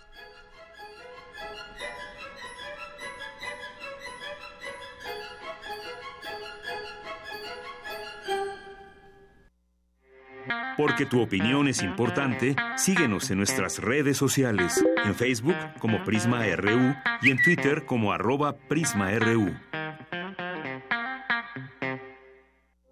Queremos escuchar tu voz. Nuestro teléfono en cabina es 55 36 43 39. Continuamos 2 de la tarde con 14 minutos y escondido en la provincia mexicana se encuentra un refugio que alberga las figuras más melancólicas que han existido, exestrellas infantiles. Quiero volverme supernova, cuenta eh, la historia de ex celebridades de la farándula que pasan el tiempo hablando de sus días de gloria. Todos ellos fueron grandes estrellas infantiles y ahora sus días de fama han quedado en el pasado. Jimmy, la estrella pop del momento, llega al albergue porque algo está pasando con su voz y necesita descanso. Pero ahí se encontrará con un mago de la televisión, una estrella de novelas y un productor con gusto por el travestismo. A través de esta comedia hilarante nos encontramos de frente con una cultura que capitaliza y explota instantes de la vida de estos seres para luego desecharlos. Bueno, pues esta es la sinopsis de la obra de teatro Quiero volverme supernova y si ustedes gustan ir a ver esta esta obra de teatro, les tenemos 10 pases dobles. Vamos a regalar 5 vía telefónica y 5 a través de Twitter. Arroba PrismaRU es nuestro Twitter y nuestro número en cabina es el 5536-4339. Esta obra se presenta en el Teatro Milán, en el Foro Lucerna, a las, a las, a las 8.30 y estos boletos son para el día de mañana. Así que si ustedes quieren, pues pueden llamarnos o enviarnos un mensaje en Twitter para, sobre todo, pues quienes nos están escuchando, que de pronto nos dicen, bueno, también los de Twitter existimos ah, para ustedes también, cinco pases dobles. Miércoles 20-30 horas, esta obra de teatro Quiero volverme supernova al, en el Teatro Milán, Foro Lucerna a las ocho y media para mañana miércoles. Así que llámenos 5536 4339 o envíenos un mensaje a través de Twitter en arroba Prisma RU. Y bueno, pues algunas otras cosas que comentarles previo a nuestra mesa sobre Ayotzinapa. Eh, ya en estas conferencias de prensa mañaneras a las que nos había acostumbrado en su momento eh, como jefe de gobierno Andrés eh, Manuel López Obrador, ahora como presidente. Bueno, pues esta es la segunda y entre otras cosas que ha estado señalando, bueno, pues también habló del servicio público, que no es para hacer dinero. Ganar 600 mil pesos al mes, un acto de deshonestidad, es lo que considera el presidente. Afirmó que el servicio público no es para hacer dinero. Sin embargo, dijo que los funcionarios que no estén de acuerdo con ganar menos que él, que son 108 mil pesos al mes, pueden inconformarse. Dijo que al menos 3.500 altos funcionarios del Poder Judicial de la Federación han solicitado amparos contra la Ley Federal de Remuneraciones de los Servidores Públicos al considerar que vulnera la autonomía del órgano impartidor de justicia. Entre los promotores que han presentado 512 demandas colectivas están 366 magistrados, 331 jueces, 1.037 secretarios, 215 actuarios, 514 oficiales y 125 personas externas. En esta conferencia también recordó su compromiso de bajar los sueldos a los altos funcionarios y aumentar los de aquellos trabajadores que ganan menos de 20 mil pesos mensuales. El mandatario dio a conocer que este martes envió al Senado también la iniciativa para lo del fuero que ya comentábamos hace un momento.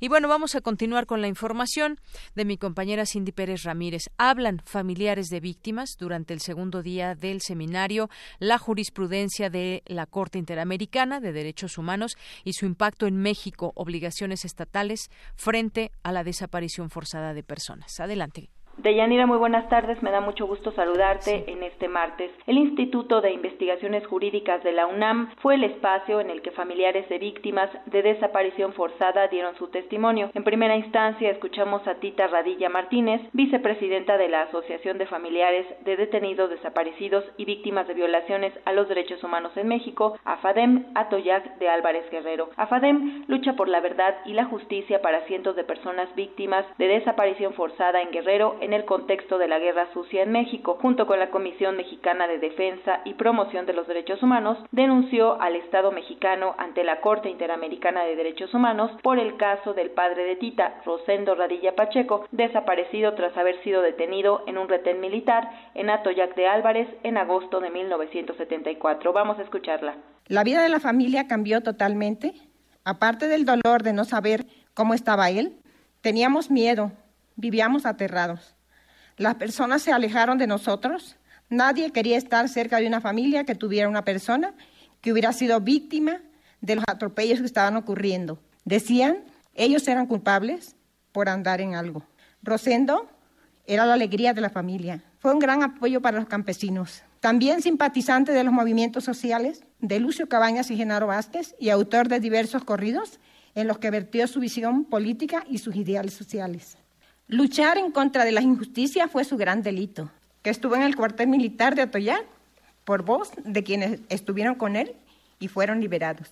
Y en julio del 2007, durante su 128 periodo ordinario de sesiones, se aprobó el informe de fondo e hizo recomendaciones al Estado mexicano que no fueron cumplidas y por esto, con fecha 15 de marzo del 2008, la Comisión Interamericana de Derechos Humanos interpuso una demanda contra el Estado mexicano el litigio del asunto de Radilla ante la Corte Interamericana cobra suma trascendencia debido a que contribuyó a sentar precedentes jurídicos para que más de 600 familias afectadas en Guerrero por los hechos de la guerra sucia puedan hallar justicia en sus respectivos casos. En el evento también estuvo presente la señora Irma Monreal Jaime por el caso González y otras. De Yanira el caso fue conocido como campo algodonero. Recordemos que su hija Esmeralda Herrera Monreal de 15 años desapareció el 29 de octubre de 2001 en Ciudad Juárez, Chihuahua. El 6 de noviembre fue hallada asesinada en campo algodonero. La misma suerte corrieron Laura Berenice Ramos de 17 años y Claudia Ivette González de 20. La investigación durante su desaparición y después de conocida su muerte está plagada de irregularidades e inconsistencias, así lo señaló la señora Irma Monreal. El caso que se presentó ante la Corte Interamericana se refiere a la responsabilidad internacional del Estado mexicano por la falta de diligencia en las investigaciones relacionadas a la desaparición y muerte de las jóvenes. Vamos a escucharla. Durante años, las madres de Claudia Ibet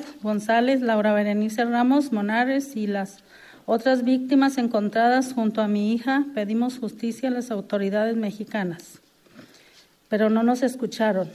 Al contrario, nos decían que nuestras hijas llevaban una doble vida y que, quizás se había ido con su novio o que nosotras solo andábamos lucrando con nuestro dolor y sufrimiento. Supimos que había una autoridad que velaba por nuestros derechos y por los derechos de nuestras hijas. Nuestras familias supimos que no estábamos solas en nuestro reclamo de justicia. La hoy conocida como sentencia del campo algodonero es una sentencia de la que se han apropiado mujeres, organizaciones de la sociedad civil que luchan contra la violencia de género y la denuncia en México y en todo el continente. Aunque creo que la sentencia no se está aplicando como se debe en cuanto a la investigación de los casos, a las medidas de no repetición, porque en Juárez siguen desapareciendo niñas, mujeres, a quienes después se encuentran asesinadas. Según el fiscal general de Chihuahua, en el 2017 fueron asesinadas 222 mujeres en Ciudad Juárez, de los que en 70 casos el móvil, el móvil fue género. Pues sin duda, Deyanira, la Corte Interamericana de Derechos Humanos juega un papel trascendental en el acompañamiento de los familiares de las víctimas e incluso algunas veces de las víctimas que ven vulnerados sus derechos humanos por el Estado mexicano. Este es el reporte que tenemos de este seminario. Muy buenas Muchas tardes. gracias. Gracias, Cindy Pérez Ramírez, por esta información.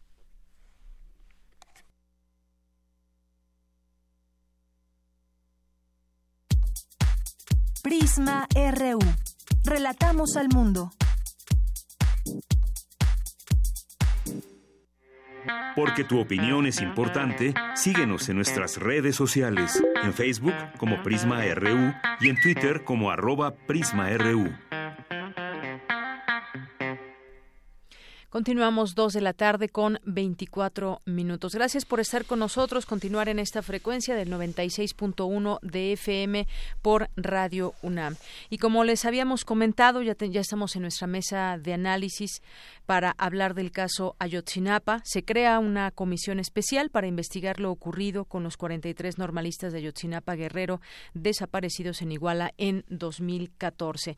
En su primer decreto oficial, ya como presidente de México, Andrés Manuel López Obrador creó esta comisión para la verdad de este caso en el que 43 estudiantes desaparecieron. El caso sigue causando indignación en el país y a más de cuatro años no se ha esclarecido qué pasó con los jóvenes que eran estudiantes de una escuela de formación docente de Ayotzinapa en el estado de Guerrero. La comisión tiene la intención de dar todas las facilidades del gobierno para que se conozca la verdad y se castigue a los responsables, autores materiales e intelectuales, es lo que dijo el presidente. Estará conformada por los padres de los 43 normalistas de Ayotzinapa, sus representantes, representantes de las secretarías de Gobernación, Hacienda y Relaciones Exteriores, así como los expertos y técnicos que se requieran para la investigación. Es lo que dijo también en este marco el día de ayer el subsecretario de Derechos Humanos Alejandro Encinas durante esta presentación. Y para ello hemos invitado hoy en esta mesa a Pablo Romo, que es miembro del Consejo Directivo de Serapaz, Servicios y Asesoría para la Paz, profesor de Transformación Positiva de Conflictos en la especialidad de Negociación y Gestión de Conflictos Políticos y Sociales de la Facultad de Ciencias Políticas de la UNAM. Pablo Romo, bienvenido. ¿Qué tal? Muy buenas tardes. Y tenemos aquí también a Felipe de la Cruz, ya hemos en algún momento tenido oportunidad de platicar con él. Él es vocero del movimiento de los padres y familiares de los 43 desaparecidos de Ayotzinapa. Felipe de la Cruz, bienvenido. Muchas gracias por la invitación y sobre todo por el espacio que nos brinda. Buenas tardes. Buenas tardes. Bueno, pues por dónde empezar. Creo que se abre una quizás una nueva etapa para poder alcanzar la verdad en estos hechos que hasta el día de hoy, después de cuatro años, más de cuatro años ya, no se ha conocido. Eh, en su momento, los eh, padres de los, de los estudiantes desaparecidos dieron un voto de confianza al que podría ser el nuevo gobierno. Ya como nuevo gobierno se han reunido con el presidente y bueno, pues empieza una nueva etapa. ¿Qué podemos decir de esto? Eh, hay mucho por hacer, volver a abrir expedientes, eh, iniciar también otras líneas de investigación. Me gustaría que nos platicara eh, Felipe de la Cruz, pues qué opina de todo esto que ha sucedido ya con este, digamos, decreto que se abre esta posibilidad de conocer la verdad. Bueno, mira, para nosotros como padres de familia es una señal esperanzadora el ver la voluntad y la disposición del nuevo gobierno que se nos había negado con el gobierno anterior. Eh, lo hemos comentado en otros medios de que para poder llegar a una entrevista con Enrique Peña Nieto, con Osorio Chón, pues teníamos los padres que hacer muchas actividades, muchas veces confrontarnos con los policías por nuestra necesidad de verdad y de justicia. Y hoy de manera voluntaria, así abierta, pues el Palacio Nacional nos recibe a los padres de familia y el presidente Andrés Manuel López Obrador lo menciona en su discurso, que la autoridad hoy pues es el pueblo, ¿no? Y por eso precisamente en este decreto que se firma el día de ayer, precisamente se abre una nueva etapa, pero no se comienza la investigación. Tenemos muchos elementos ya ahí que quedaron estancados por parte de la Procuraduría General de la República y de quienes debieron investigar, como es el hecho de los eh, informes del grupo de expertos independientes, en el sentido de que para nosotros hay cuatro líneas relevantes que se tienen que agotar. La primera, eh, la investigación hacia los militares por su participación directa y que se negó en todo el periodo de gobierno de Peña Nieto hacerse. La otra línea es la telefonía celular. Sabemos de antemano que en el anuncio de la verdad histórica Murillo Caran menciona que los jóvenes, los 43 jóvenes fueron quemados con sus pertenencias cuando en la investigación pues se encuentra que los teléfonos siguieron funcionando. Por eso es importante la telefonía.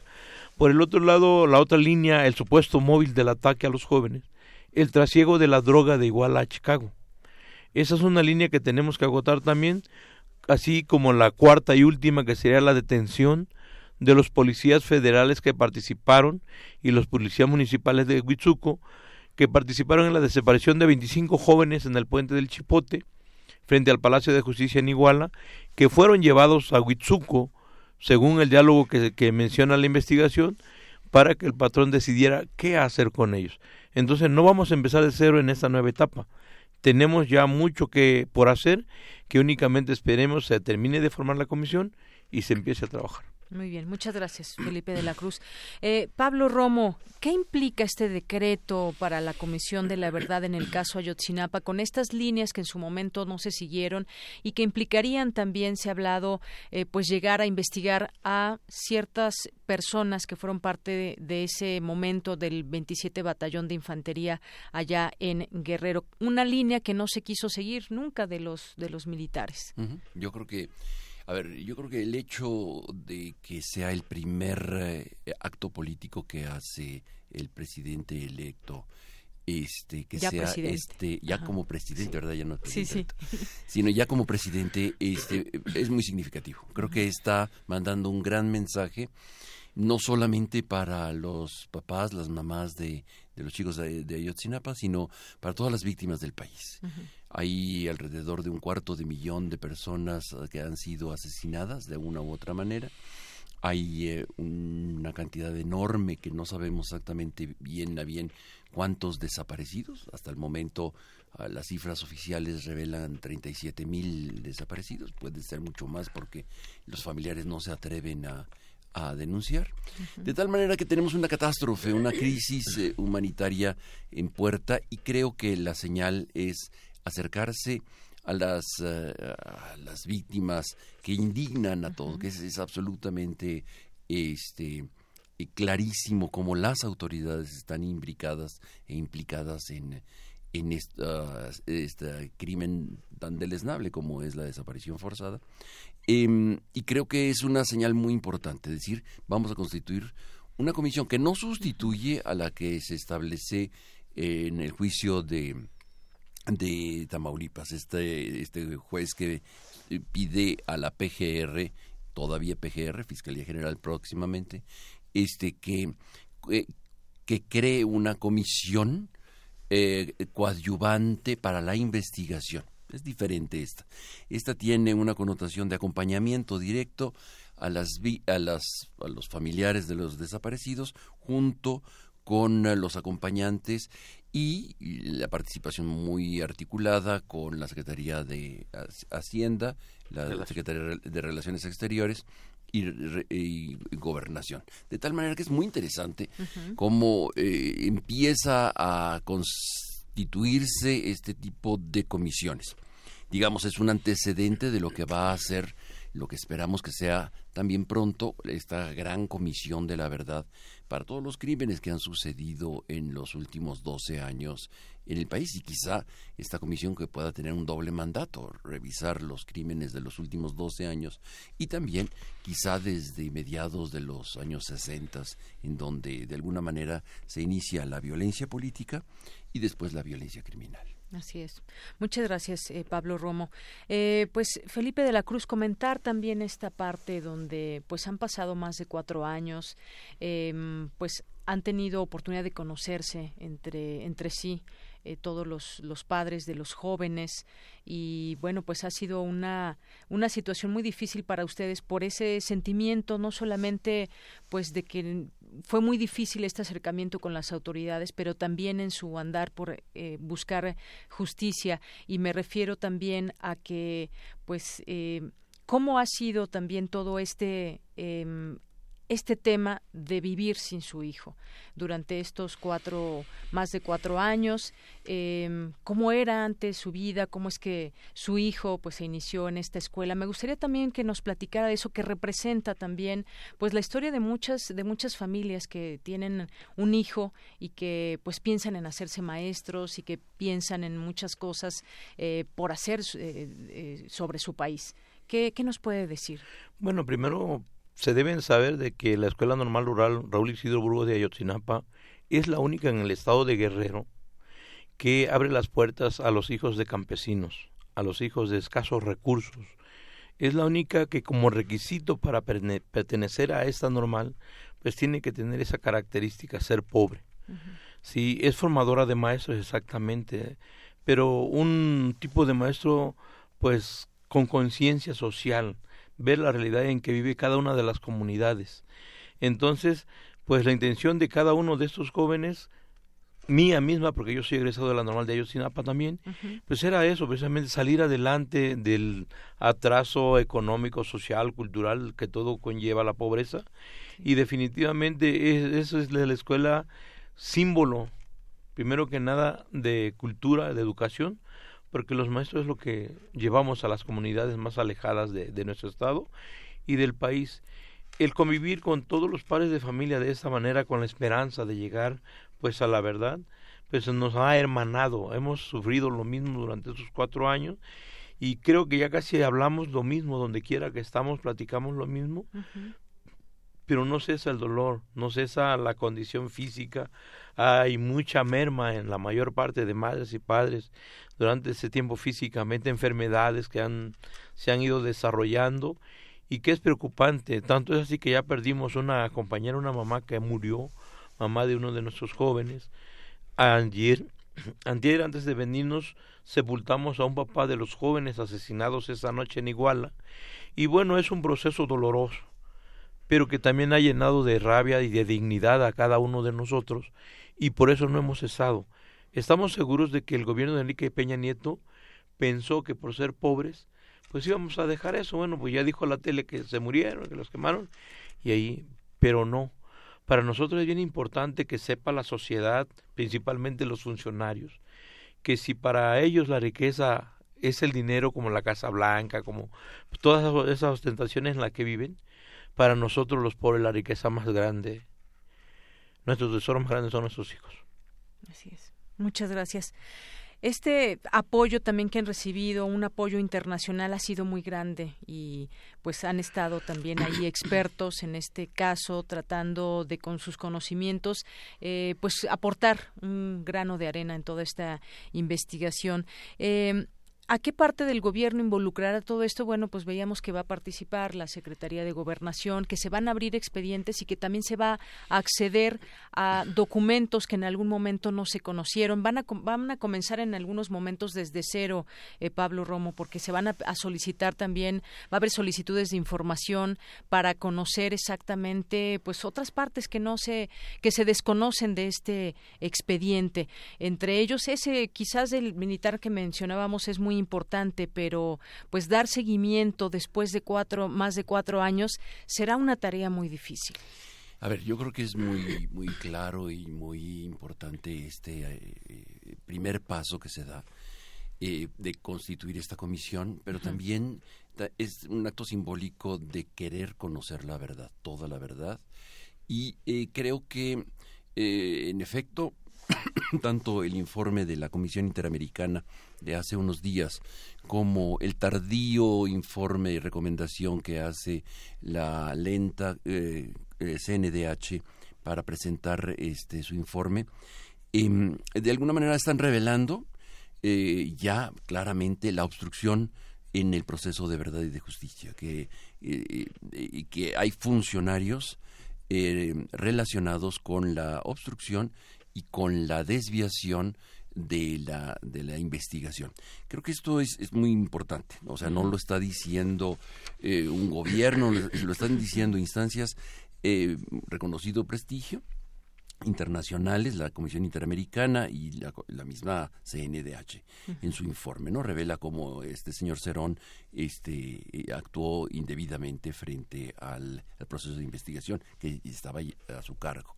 En fin, eh, estamos viendo, estamos descubriendo, estamos conociendo y estamos revelando eh, cómo este tipo de funcionarios que eh, están protegiendo a alguien, están protegiendo un conjunto de asesinos, porque es un buen negocio, ¿no? De alguna manera debe de ser un buen negocio, tienen que tener algún tipo de compromiso eh, atrás de esto. Entonces, lo que estamos eh, viendo y encontrando es que este, se fabrican versiones históricas, versiones de, de la verdad, este, y después para cansarse después, acuérdense de aquel famosísimo dicho que no, se va a, olvidar jamás, este, eh, bueno, y que de alguna manera están en la posibilidad de regresar la comisión, esta, este GIEI, este famoso GIEI, y que avanzó muchísimo, ¿no? Que avanzó, Felipe, mucho en la investigación, dio pistas muy claras, y hay que recordar como un cierto sector este, de, de, los medios de comunicación junto con el gobierno, este, trató de boicotear aquel informe, ¿se acuerdan todos? ¿no? O sea, como el segundo informe del GIEI, que prácticamente los corre el gobierno, eh, prácticamente la Secretaría de Relaciones Exteriores corre a los a los miembros del GIE. O les arma un expediente. Les arma una serie de cosas que lo repiten para denostar sus actividades. Eh, eh, denostar esto y, lo vemos, ¿no? Eh, como muchos medios de comunicación, empezando, no sé, o sea, desde Milenio, Televisa, empiezan a sospechar de la probidad de estos expertos que de alguna manera están ayudando y revelando y llegando a pistas muy concretas de verdad.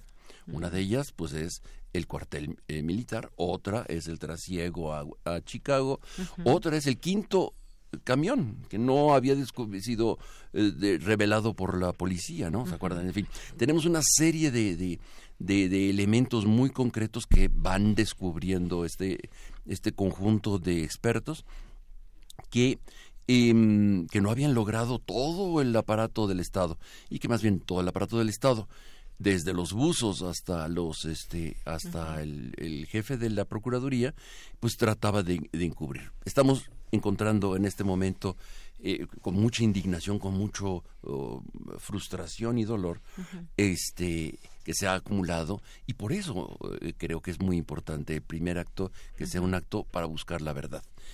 Es, es absolutamente sintomático no y y bueno yo creo que y están apuntándose, como dice Felipe, ya cuatro líneas de investigación muy concretas, muy específicas, ¿no? Hay presencia de todos los todos los niveles de gobierno en este en este en este crimen. Así es, y que buscar justamente ese hilo conductor que nos lleve, como usted dice, se están protegiendo asesinos, se está protegiendo a gente. Los motivos, pues no sabemos. Finalmente, eh, uno se queda pensando porque al final también se han escrito libros, se han hecho eh, documentales al respecto, donde queda expuesta esta situación de por qué no se investigó a todos los que podrían haber estado involucrados, quienes tuvieron conocimiento de que los jóvenes habían sido detenidos y que en ese momento pues entra también esta figura del ejército que quizás pues si alguien participó se hubiera investigado y no se compromete digamos a, la institución como tal sino a ciertos personajes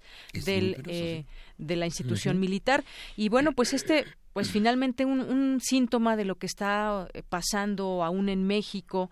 Eh, ligamos también pues estas líneas de investigación con el narcotráfico a quién le interesaba a quién le interesa eh, proteger a ciertos personajes que se sabe hoy pudieron haber participado y que están ligados al crimen organizado al narcotráfico esta zona de Guerrero donde pues donde se siembra amapola y donde pues hay muchas cosas que decir aún y que se tienen que esclarecer. Eh, Ahora, ¿qué información se desconoce? Bueno, pues ya mencionábamos también algunas de estas líneas. Ah, eh, eh, se necesita presupuesto, a final de cuentas, también para lograr investigaciones, para que se dé curso a todo esto. Y bueno, se habla de que todavía no se tiene especificado un, presupuesto, pero pues se van a revivir líneas de investigación también, como ya mencionabas, eh, Pablo Romo. Y bueno, pues también la pregunta quedará en el aire, ¿se actuará contra el ejército? Lo que dijeron ayer los funcionarios es que esta eh, eh, las investigaciones van a derivar hasta donde tope y con quien se tope. Esto pues será un, un parteaguas y estamos pues muy pendientes, atentos a dónde va a llegar esto, porque no es solamente una demanda ya de los propios padres, de los familiares, sino es una demanda, me parece, de México y del mundo. Este, este tema eh, saltó de nuestras fronteras, fue algo muy fuerte, donde se hicieron en su momento manifestaciones de apoyo en distintas ciudades y creo que pues se debe esta explicación y vamos a ver, no sabemos cuánto tiempo lleve esto, el tiempo sigue pasando, pero pues hay confianza de parte por lo menos de los padres como puedo eh, escuchar. Hay confianza también de quienes van a participar y ser parte de esta investigación. Así que pues en ese terreno nos iremos moviendo yo creo que sí es importante esto pero eh, y yo creo que es un caso muy muy sonado y muy conocido. Yo creo que hay que mantener eh, muy atentos, mantenerse muy atentos frente a este caso particular. Pero, pero la cuestión es mucho más grande y mucho más dramática, mucho más amplio que solamente Guerrero, o sea, lo, estamos viendo en todo el país de una manera este muy muy grave. Creo que estamos en una situación mucho más eh, de, una necesidad para hacer una investigación mucho más amplia que eh, solamente en el caso específico de, de Yotzinapa. ¿no? Yo creo que es un caso emblemático, es un caso muy conocido, pero tenemos un cuarto de millón de personas que han sido asesinadas en un contexto en donde no sabemos bien a bien si son verdaderos eh, crímenes o eh, enfrentamientos o qué sé. Entonces, es, importante conocer la verdad. Y para esto el país necesita eh, caer en cuenta de que no puede mantenerse en una situación de, de, olvido y de y de desconocimiento. Esto va a pasar a la historia como un hecho en donde em, eh, sucedió una catástrofe. No hay en ningún país en el mundo tantos muertos, eh, ni siquiera en Siria, ni siquiera en Afganistán, tantos cuantos eh, ha habido en los últimos 12 años en, en el país. Yo creo que esto revela una situación, un síntoma de las autoridades coludidas con el crimen o criminales coludidos con las autoridades, o si son lo mismo, este, em, eh, que quizás sea lo más grave, ¿no? Eso, eh, sangrando el país. Las autoridades que se que se inmiscuyeron con el tema del el narcotráfico. O las autoridades son criminales. Las, exactamente. ¿qué, qué, qué, ¿Qué sucede en este sentido? Este decreto busca que se conozca información que ni siquiera se ha ha llegado a la investigación ni se ha hecho pública, como lo que mencionamos, reportes que generó el propio batallón, 27 eh, batallón en esta 35 zona militar, referente al contexto previo a los hechos, que tuvieron conocimiento, ahora se sabe, ahí también lo revelaron las eh, cámaras que, que, pudimos observar, bueno, de lo, de lo que se pudo observar, porque hay momentos en que también eh, pues no se tiene todo este hilo conductor y que tales informes se refieren a posibles nexos entre la delincuencia organizada y autoridades de municipios. No basta con que hayan detenido en su momento al alcalde con su esposa, sino hay muchas otras cosas, como decía usted, eh, Felipe de la Cruz, de pronto pues pensaron que con estas detenciones, pensaron que con esa verdad histórica ahí iban a enterrar el tema y se hubiese acabado todo. No fue así, parece ser que esta estrategia le salió mal al, al gobierno pasado y bueno, pues estamos con esta eh, puerta que se abre para conocer esta verdad. ¿Algo más que quiera agregar para Sí, de antemano, pues el agradecimiento no por el espacio, pero decirles que para nosotros es bien importante esta nueva etapa porque va de la mano con el acompañamiento de nuestros abogados, nosotros mismos, lo que antes no se había permitido. Nosotros informábamos a, a quien correspondía lo que sabíamos y simulaban, simularon cuatro años de investigación que hundieron a las familias en ese estado en que nos encontramos, pero hoy vemos un panorama más amplio para poder llegar a la verdad y eso nos alienta a seguir adelante. Muchas gracias por todo eso. Gracias, gracias Felipe de la Cruz, uno de los padres y vocero del movimiento de los padres de eh, y familiares de los 43 desaparecidos. Eh, Pablo Romo, ¿con qué cerramos? Mira, yo creo que esto es de este hecho del decreto eh, alienta mucho y va a alentar mucho a las víctimas del país para exigir justicia, exigir verdad, conocer la verdad y va a desalentar mucho también el crimen. En la medida en que se va terminando y extinguiendo la impunidad, la impunidad es como la gasolina para este eh, para aumentar los eh, los, crímenes.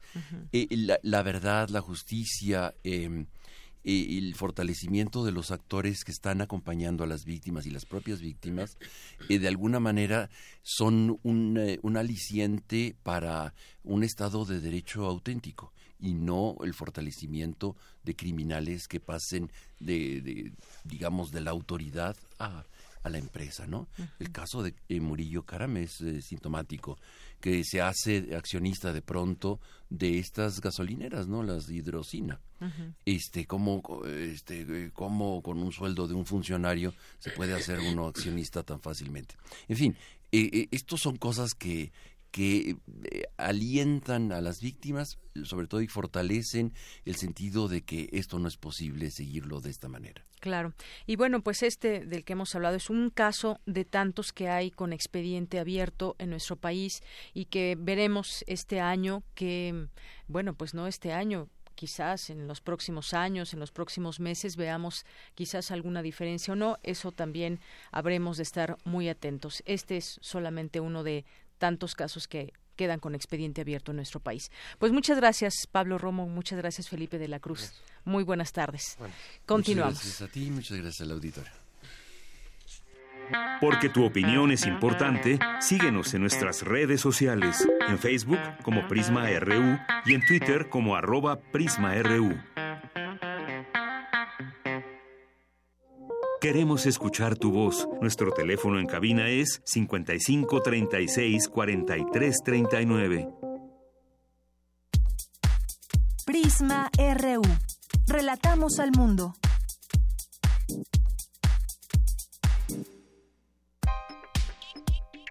Colaboradores RU. Literatura. Bueno, vamos ahora con Alejandro Toledo, que ya es en la línea telefónica a la orilla de la tarde. ¿Cómo estás, Alejandro? Aquí, eh, a la orilla de la tarde. Muy bien. Pues adelante. Sí, bueno, el, tema es Hitchcock. hemos tenido unos meses. Parece que el, año cierra un poco dedicado a él, con muchos espacios. En la Cineteca hay una exposición algo discreta, ¿no? Que no se parece nada a la de Kubrick, sino que es, digamos, más limitada. Eh, y, sobre todo hay exhibición de sus películas prácticamente todos los días, ¿no? Y en algunas salas comerciales también ha ocurrido eso de que podemos ver el cine de Hitchcock en la gran pantalla, que es como se ve, que como se ve mejor, ¿no? A mí me tocó ver, por ejemplo, La Ventana Indiscreta, que además es una experiencia prácticamente multipantallas, cada ventana es como una película que va pasando frente a los ojos del, del protagonista y es extraordinario. Además, las copias se ve que no, no son como, como pasó con Kubrick, que las copias parecían como sacadas del, del Blu-ray. Acá las copias parecen realmente copias de, de cine y se ven muy bien. Y hay acompañamientos literarios que pueden este, ayudarnos a ver esta a este personaje peculiar de la cinematografía que hizo 53 películas y que hay revisiones muy interesantes en, en, lo literario, no, en los libros, no, la propia Cineteca eh, editó eh, el libro de Guillermo del Toro sobre sobre Hitchcock.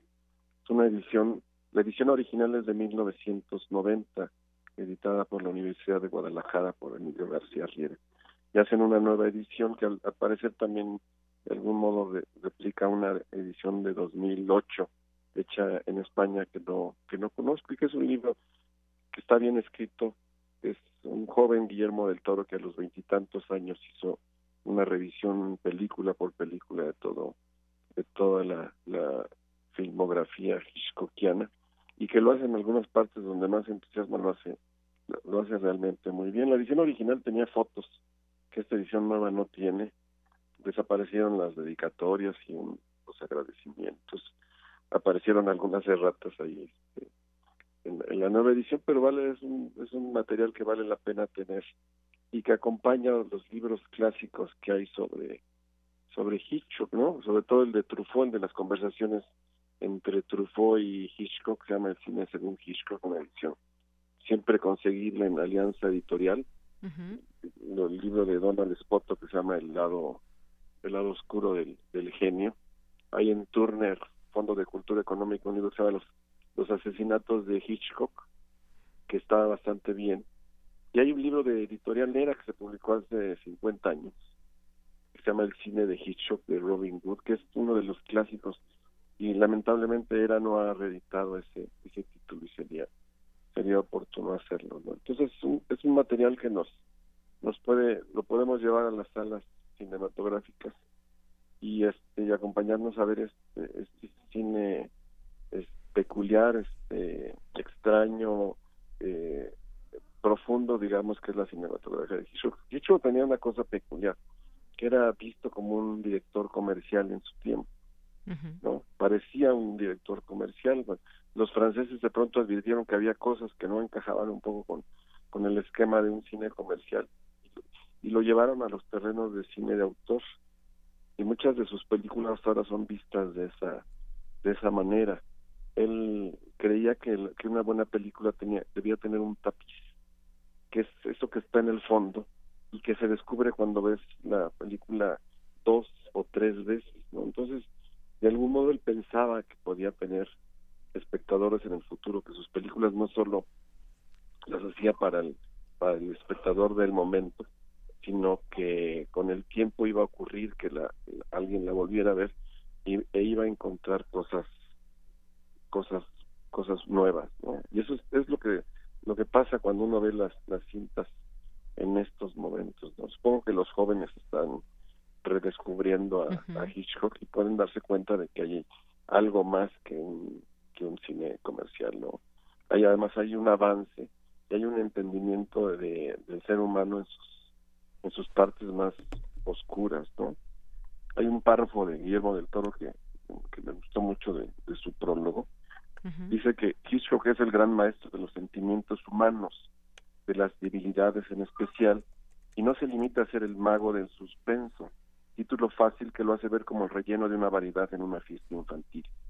Su filmografía, aún por su cantidad, es ya ineludible en toda historia del cine universal y por tanto merece todas y cada una de las palabras que de ella se han impreso. Es lo que decía el joven Guillermo del Toro en, su libro sobre Hitchcock.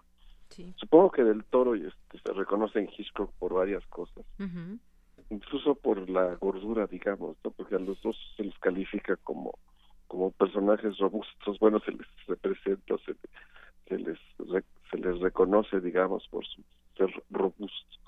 Y también quizá por ciertas obsesiones que hay alrededor de, sobre todo del tema del, del mal, ¿no? Que está presente en las dos filmografías, ¿no? Así es, Alejandro. Este es un poco el, panorama del, del, del, cine de Hitchcock y de, y de la parte literaria, digamos, que es, que es muy amplia, que es muy exhaustiva y que merece, merece la pena revisarse, ¿no? Sí, claro, por supuesto, siempre cuando hablamos de la historia del cine, pues no se puede prescindir de, de Alfred Hitchcock, este maestro del suspenso, del terror y sobre todo también como bien nos lo explicas a través de a través de estos personajes también cómo poderlo entender y bueno, pues al ver cualquiera quizás de sus películas pues nos podemos dar cuenta de cómo es que se puede pues entender a través de las palabras también de otros esta cinematografía y esto que dejó a través de del cine. Sí, lo increíble es que parece haber dirigido sus películas para el espectador del realmente del futuro, el espectador actual, digamos, ¿no? Este Robin Hood en el cine según en el cine de Hitchcock en su libro de este publicado acá por editorial era lamenta que algunas cintas no se podían no estuvieran en exhibición y se consiguieran eh, en, en ese momento en Europa porque muchas estuvieron eh, enlatadas, ¿no? Hasta, yo recuerdo cuando yo tenía como veintitantos años, empezaron a circular este, cintas como La Soga o como Vértigo o La Ventana Indiscreta porque había un había habido un asunto ahí legal que las que, no permitía su exhibición y fueron este remasterizadas o recuperadas de los de, de, los originales y, y, y, era verlas en la, en la pantalla grande en la cineteca en ese momento o comprarlas después en VHS pues era todo un, toda una experiencia no uno ha ido en, con Hitchcock eh, cambiando los formatos del, del VHS al, al, DVD y del DVD al, al Blu-ray no y esto que vemos ahora es, a mí me, me sorprendió ver por ejemplo Psicosis en, una en una sala comercial eh, o los pájaros. los pájaros te iba a decir exacto. Que, que, todavía tiene como mucha fuerza y, y sobre todo la ventana indiscreta que es que es, que es una de sus piezas mayores ¿no? en, un tono de comedia ligera te está contando cosas realmente atroces no sobre un hombre que descuartiza a su mujer en, en su departamento. Pero todo parece ser como tranquilo, digamos, ¿no? en un ambiente como de, de vecindad, ¿no?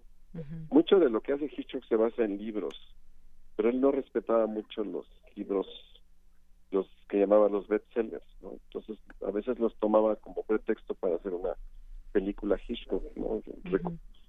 digamos, este, destruyendo la historia o reconstruyendo la historia para que pareciera una una cinta hitchcockiana, ¿no? es lo que pasa con Vértigo, por ejemplo.